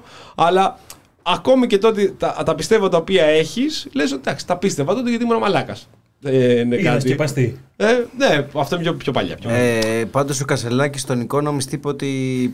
ε, Πάμε σε άλλο serial τώρα. Μικρός διάβαζα. το ξέρω, είναι λέω. μεγάλη μου χαρά λέει, που είμαι στον Economist γιατί έχω όλα τα τέφη και μικρός διάβαζα Economist. Ματάκια μου. Ο Κανσελάκης που λένε. Τώρα οι εσύ θα φίλοι έκανε μας παρέα εδώ. με έναν Δηλαδή, άνθρωπο όχι, ρε φίλε, όχι. που σου έλεγε τη μικρός διάβαζα Όχι. Economist. Όχι, όχι. Εγώ Ε. μικρός διάβαζα άλλα πράγματα. Αυτό. ναι. Δεν διάβαζα Economist. Αυτό ανατρέχει στην νοσταλγία σε κάποια θετικά συναισθήματα. Φοβερό που περιοδικό. διάβαζες, ε. Ναι, είναι, Φοβερό είναι. περιοδικό. Ε, τρομερή δουλειά, δημοσιογραφική δεν το συζητώ. Έχω, έχω και εγώ πολλά τεύχια, αλλά δεν το λέω με καμάρι ότι μικρός διάβαζα Economist. Εγώ Ναι. τρίποντο διάβαζα. Ναι. Pop και rock. Ναι, οκ. 0-1. Ενίοτε μη- μετα- Metal Hammer. Ενίοτε. Ναι, αυτά διάβαζα. Ναι. Ναι, διάβαζα Economist. Και πιο μικρή Black. Ξέρω εγώ, αγόρι. Ναι. Αυτά. Πόσο. Εσύ δεν. Όχι. Εγώ, εγώ το Playboy έπαιρνα και τον Ήτρο δεν μάμαι Φιγάρε, φιγάρε τζάμπα. λέει. Όχι, Πήγαινε- πε- Προσέξτε. Σοβαρά, πήγαινε σοβαρά, ο Ο σοβαρά. Γιάννης Ζα- λίγο να μας πει διάβαζε μικρό ήρωα, μα. εντάξει. Όχι, Ναι, Ο μα, Ζάβαλος πραγματικά. πήγαινε 10 χρονό περίπτερο, έλεγε ένα Ναι. άσο σκέτο κασετίνα, ένα, ένα φραπέ, ένα φραπέ σπαστό Το Playboy. Έτσι θα Και μεγαλώσει φεύγω. έτσι θα 10 μεγα- χρονών. έτσι θα μεγαλώσει τα παιδιά μας. Εσείς θα τα πηγαίνετε σε ευθερωτέ παρελάσεις. Δημοκρατία δεν έχουμε. με το τσιγάρο στο στόμα και με τον καφέ. Δύο ελληνικούς σκέτους πάνω στο κούτσουρο. και από πίσω τον Νίτρο και τον Playboy. Δεν κατάλαβα δηλαδή. Θα διαβάζω Blake, το αγόρι Άσε. και Economy. Στο τέλος θα σα πούνε και θα πείτε Α, δεν ξέρω, δεν θυμάμαι τι Πώς διάβασα γίναμε τότε». Μπαρσελόνα, νομίζει. Αυτά από αυτά Ε, γίναμε. Βέβαια. Λοιπόν, ε, αυτό εγώ έχω κάνει και εισήγηση να ξέρετε. Ε, ο, Και πού; Τι εισηγήσεις; Στην ανασκόπηση έχω κάνει εισήγηση Α, για πες, για ναι. να κάνουμε μια, ένα Νοσταλγία. αφιέρωμα νοσταλγία. Ναι. Να πιάσουμε την νοσταλγία, να δούμε ρε παιδί μου και να μιλήσουμε με έναν άνθρωπο πιο σοβαρά από μένα. δηλαδή με κανένα ψυχολόγο. Ε, Πώς αυτή τη στιγμή, εγώ πιστεύω πραγματικά ότι το πράγμα με την νοσταλγία έχει περάσει σε ένα άλλο επίπεδο. Ναι. Ναι, φίλε, Δηλαδή, και εγώ βλέπω έναν κορεσμό βασικά. Ναι, ναι, ναι. Και εγώ ο ίδιος που βλέπω κάποια πράγματα, κάποιες φορές λίγο κουράζομαι. Κουράζεσαι. Κουράζομαι, ρε Τσάβαλε, φίλε. Να τρέχουμε η- συνέχεια. Η μόνη διαφορά που υπάρχει είναι ότι αυτή τη στιγμή το έχουν πάρει πρέφα και το εκμεταλλεύονται εμπορικά. Ναι. Όλοι. Δηλαδή, Όλοι, όλοι, στην πάντες. ε, γενιά τη, πριν 20 χρόνια σου λέγανε Α, δεν βγαίνει πια μουσική, μόνο τότε έβγαινε. Ναι, ναι, ναι. Η επόμενη γενιά που άκουγε τη μουσική που δεν έβγαινε, αλλά για, για τους προηγούμενους, σου λέει ότι η δικιά μας μουσική τώρα είναι αυτά που Καλά, ακούτε. επί- Ε, οι ταινίες παλιά, οι ηθοποιοί, Ε- τα άθρα δεν γράφονται σενάρια. Ή τα Επίσης, βιβλία. ε. κατά την πάροδο των χρόνων, μια συγκεκριμένη δεκαετία γίνεται μουσιακό Ναι, ναι, ναι. στοιχείο. Εντάξει, Δηλαδή, τα τώρα 90s έχουν είμαστε στα 90s επανέλθει, ναι, έχουν τώρα. επανέλθει και στη μόδα γενικότερα. Ναι, είμαστε Και στα για 90s. κύκλος έτσι είναι, έτσι. Γιατί Ναι. περνάει 20 ετία, ρε παιδί μου, και πάμε και ασχολούμαστε με τα 90s. Πάντως Έχει η, κάνει- η νοσταλγία είναι ε, από τα, χ- απ' τα χειρότερα συναισθήματα.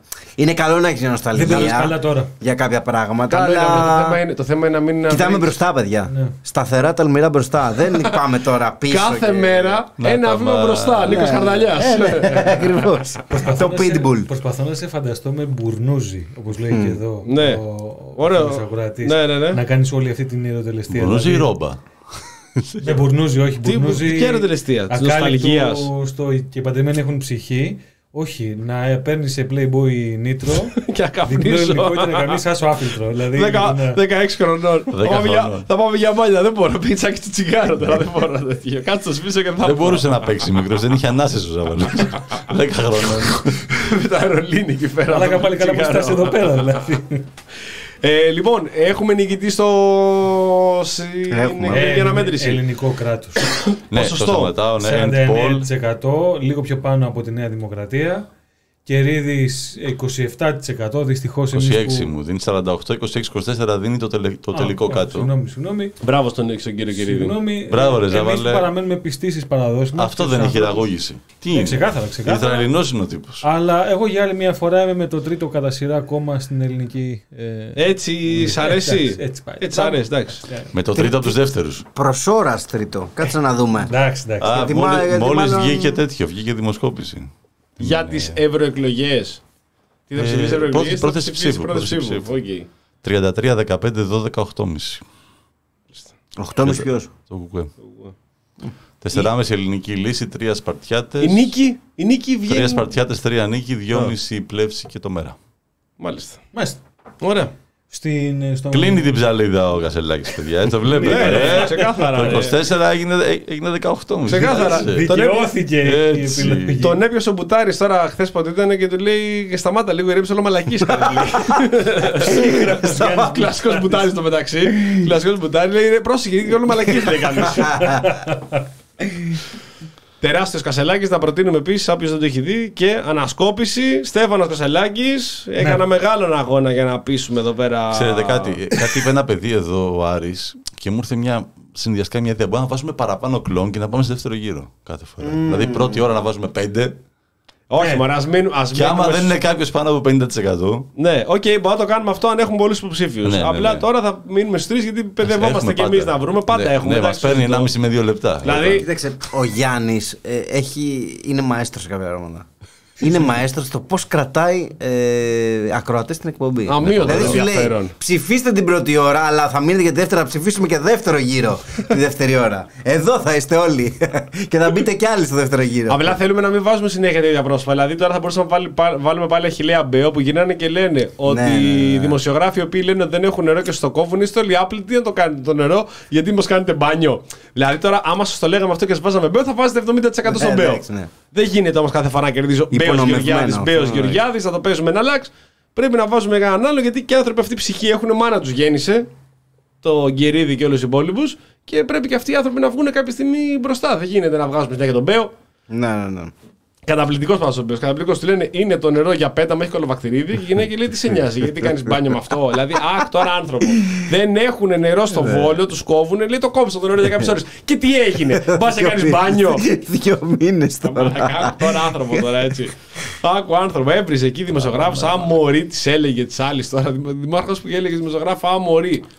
Λοιπόν, τέλος Στην άλλη- πάντων. Στην άλλη έλεγε στο Δημοτικό Συμβούλιο «Εσύ πρέπει να κάνεις και καλό σεξ. Ναι, α, ε, πε- 57% από την Ωραίος. πρώτη Κυριακή τεράστιος. Μάγκας. Podcast, τι περιμένουμε, Δημήτρη Κούλα, να μιλήσουμε για σένα; Στον- Α, τώρα πάμε στο Γιάννη Α, Πάκο. τώρα ε. σε μένα. Α, Ε, τώρα είναι Τώρα όχι, είναι όχι, καλός. Όχι, όχι, γιατί Τώρα είναι είναι καλός. ένα θέμα το οποίο το κυνηγάει εδώ και αρκετό καιρό και Ναι. Για Λοιπόν, πες. κοιτάξτε, απόλυτη έχουμε, ενημέρωση. έχουμε ένα καινούριο νομοσχέδιο από το Υπουργείο Υγείας που αφορά στον, τον ΕΟΠΗ Μάλιστα. και το πώς θα καλύπτονται ή δεν θα καλύπτονται ε, οι δαπάνες ε, των ε, μακροχρόνια ασθενών.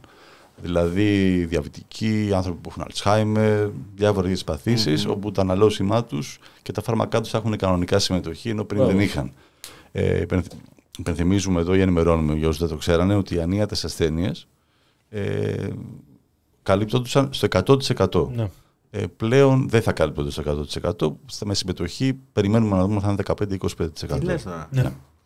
Αυτό είναι, είναι, είναι λιγάκι χοντρό, γιατί ειδικά στο κομμάτι και των καρκινοπαθών με κάτι ενέσεις και κάτι...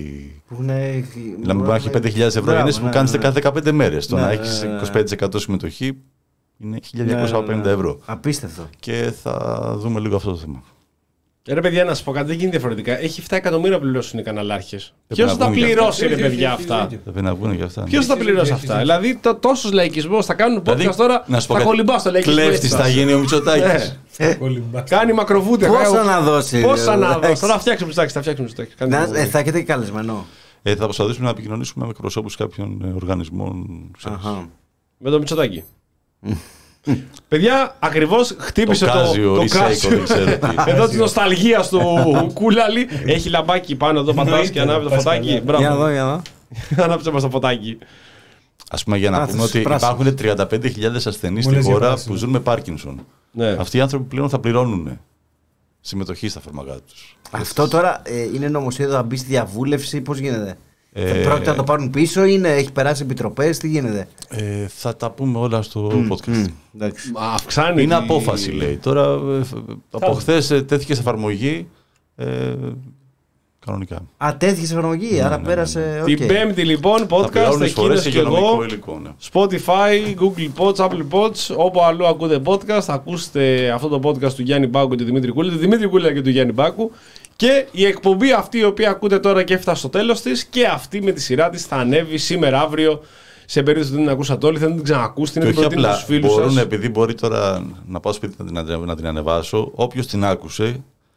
Ε, την άκουσε την εκπομπή, ενώ όχι την άκουσα από την εκπομπή. Ναι, ναι, ναι. Γιατί με έχει κοιτάξει λίγο περίεργα. Ναι, ναι, όχι, όχι, κατάλαβα. Ε, Να την ξαναβάλει. Μπορεί να την ξαναβάλει για να πέσει για ύπνο. Στο καπάκι. Να ακούσει αυτή τη. Δεν είχε χαλαρή- γράψει την άλλη χαλαρή φορά κουβέντα. ο ακροατής, λέει ότι η φωνή του Ζάβαλου να νουρίσει τον Αιγίνη το παιδί μου. Ο Χριστός και Παναγία. Αν αυτή η Και ο φωνή δεν μπορεί να Μακαντάνης σε τον ανανουρίσει. έφερε, να το- ξέρεις. Όχι, τον Μακαντάνη τον ανούρισα τον ίδιο να. Ναι. Τον, Χα- τον ίδιο τον χαβαλιάς. Μακαντάνη. Εγώ κάνω τώρα, χαβαλιά τώρα. τώρα να, να νουρίζει αυτή η φωνή και νεογέννητα παιδιά. Ματάκια μου. Οπότε αν τυχόν έχετε μωρά και τα λοιπά, βάλτε εκεί α, α, να, να ακούσετε το Χαρί Ζάβαλο. Μάλιστα. Ό,τι καλύτερο. το μωρό, το μωρό Παναγία μου το παιδί. Κάτι έπαθε, πνίγηκε. λοιπόν, η- η- φτάσαμε στο τέλος. Ανανεώνουμε το ραντεβού για την επόμενη Τρίτη. 9 με 11 κάθε Τρίτη στο ραδιόφωνο του The Press Project και στο κανάλι του The Press Project στο YouTube. Η εκπομπή θα παραμείνει στο YouTube και θα ανέβει και όπου αλλού ακούτε podcast. Χάρης Ζάβαλο, Γιάννης Μπάκος, Καλή νύχτα σε όλους. Ευχαριστούμε πολύ. Δημήτρης Κουλάλης, Καλή νύχτα, ευχαριστούμε για την παρέα. Κος Λαχόπουλος. Καληνύχτα σε όλους. Απαρτία σήμερα. Ελπίζουμε και την επόμενη Τρίτη να είμαστε όλοι εδώ για να συζητήσουμε όλη την τρέχουσα επικαιρότητα. Καλό βράδυ σε όλους. Καλή συνέχεια. Ψυχή βαθιά.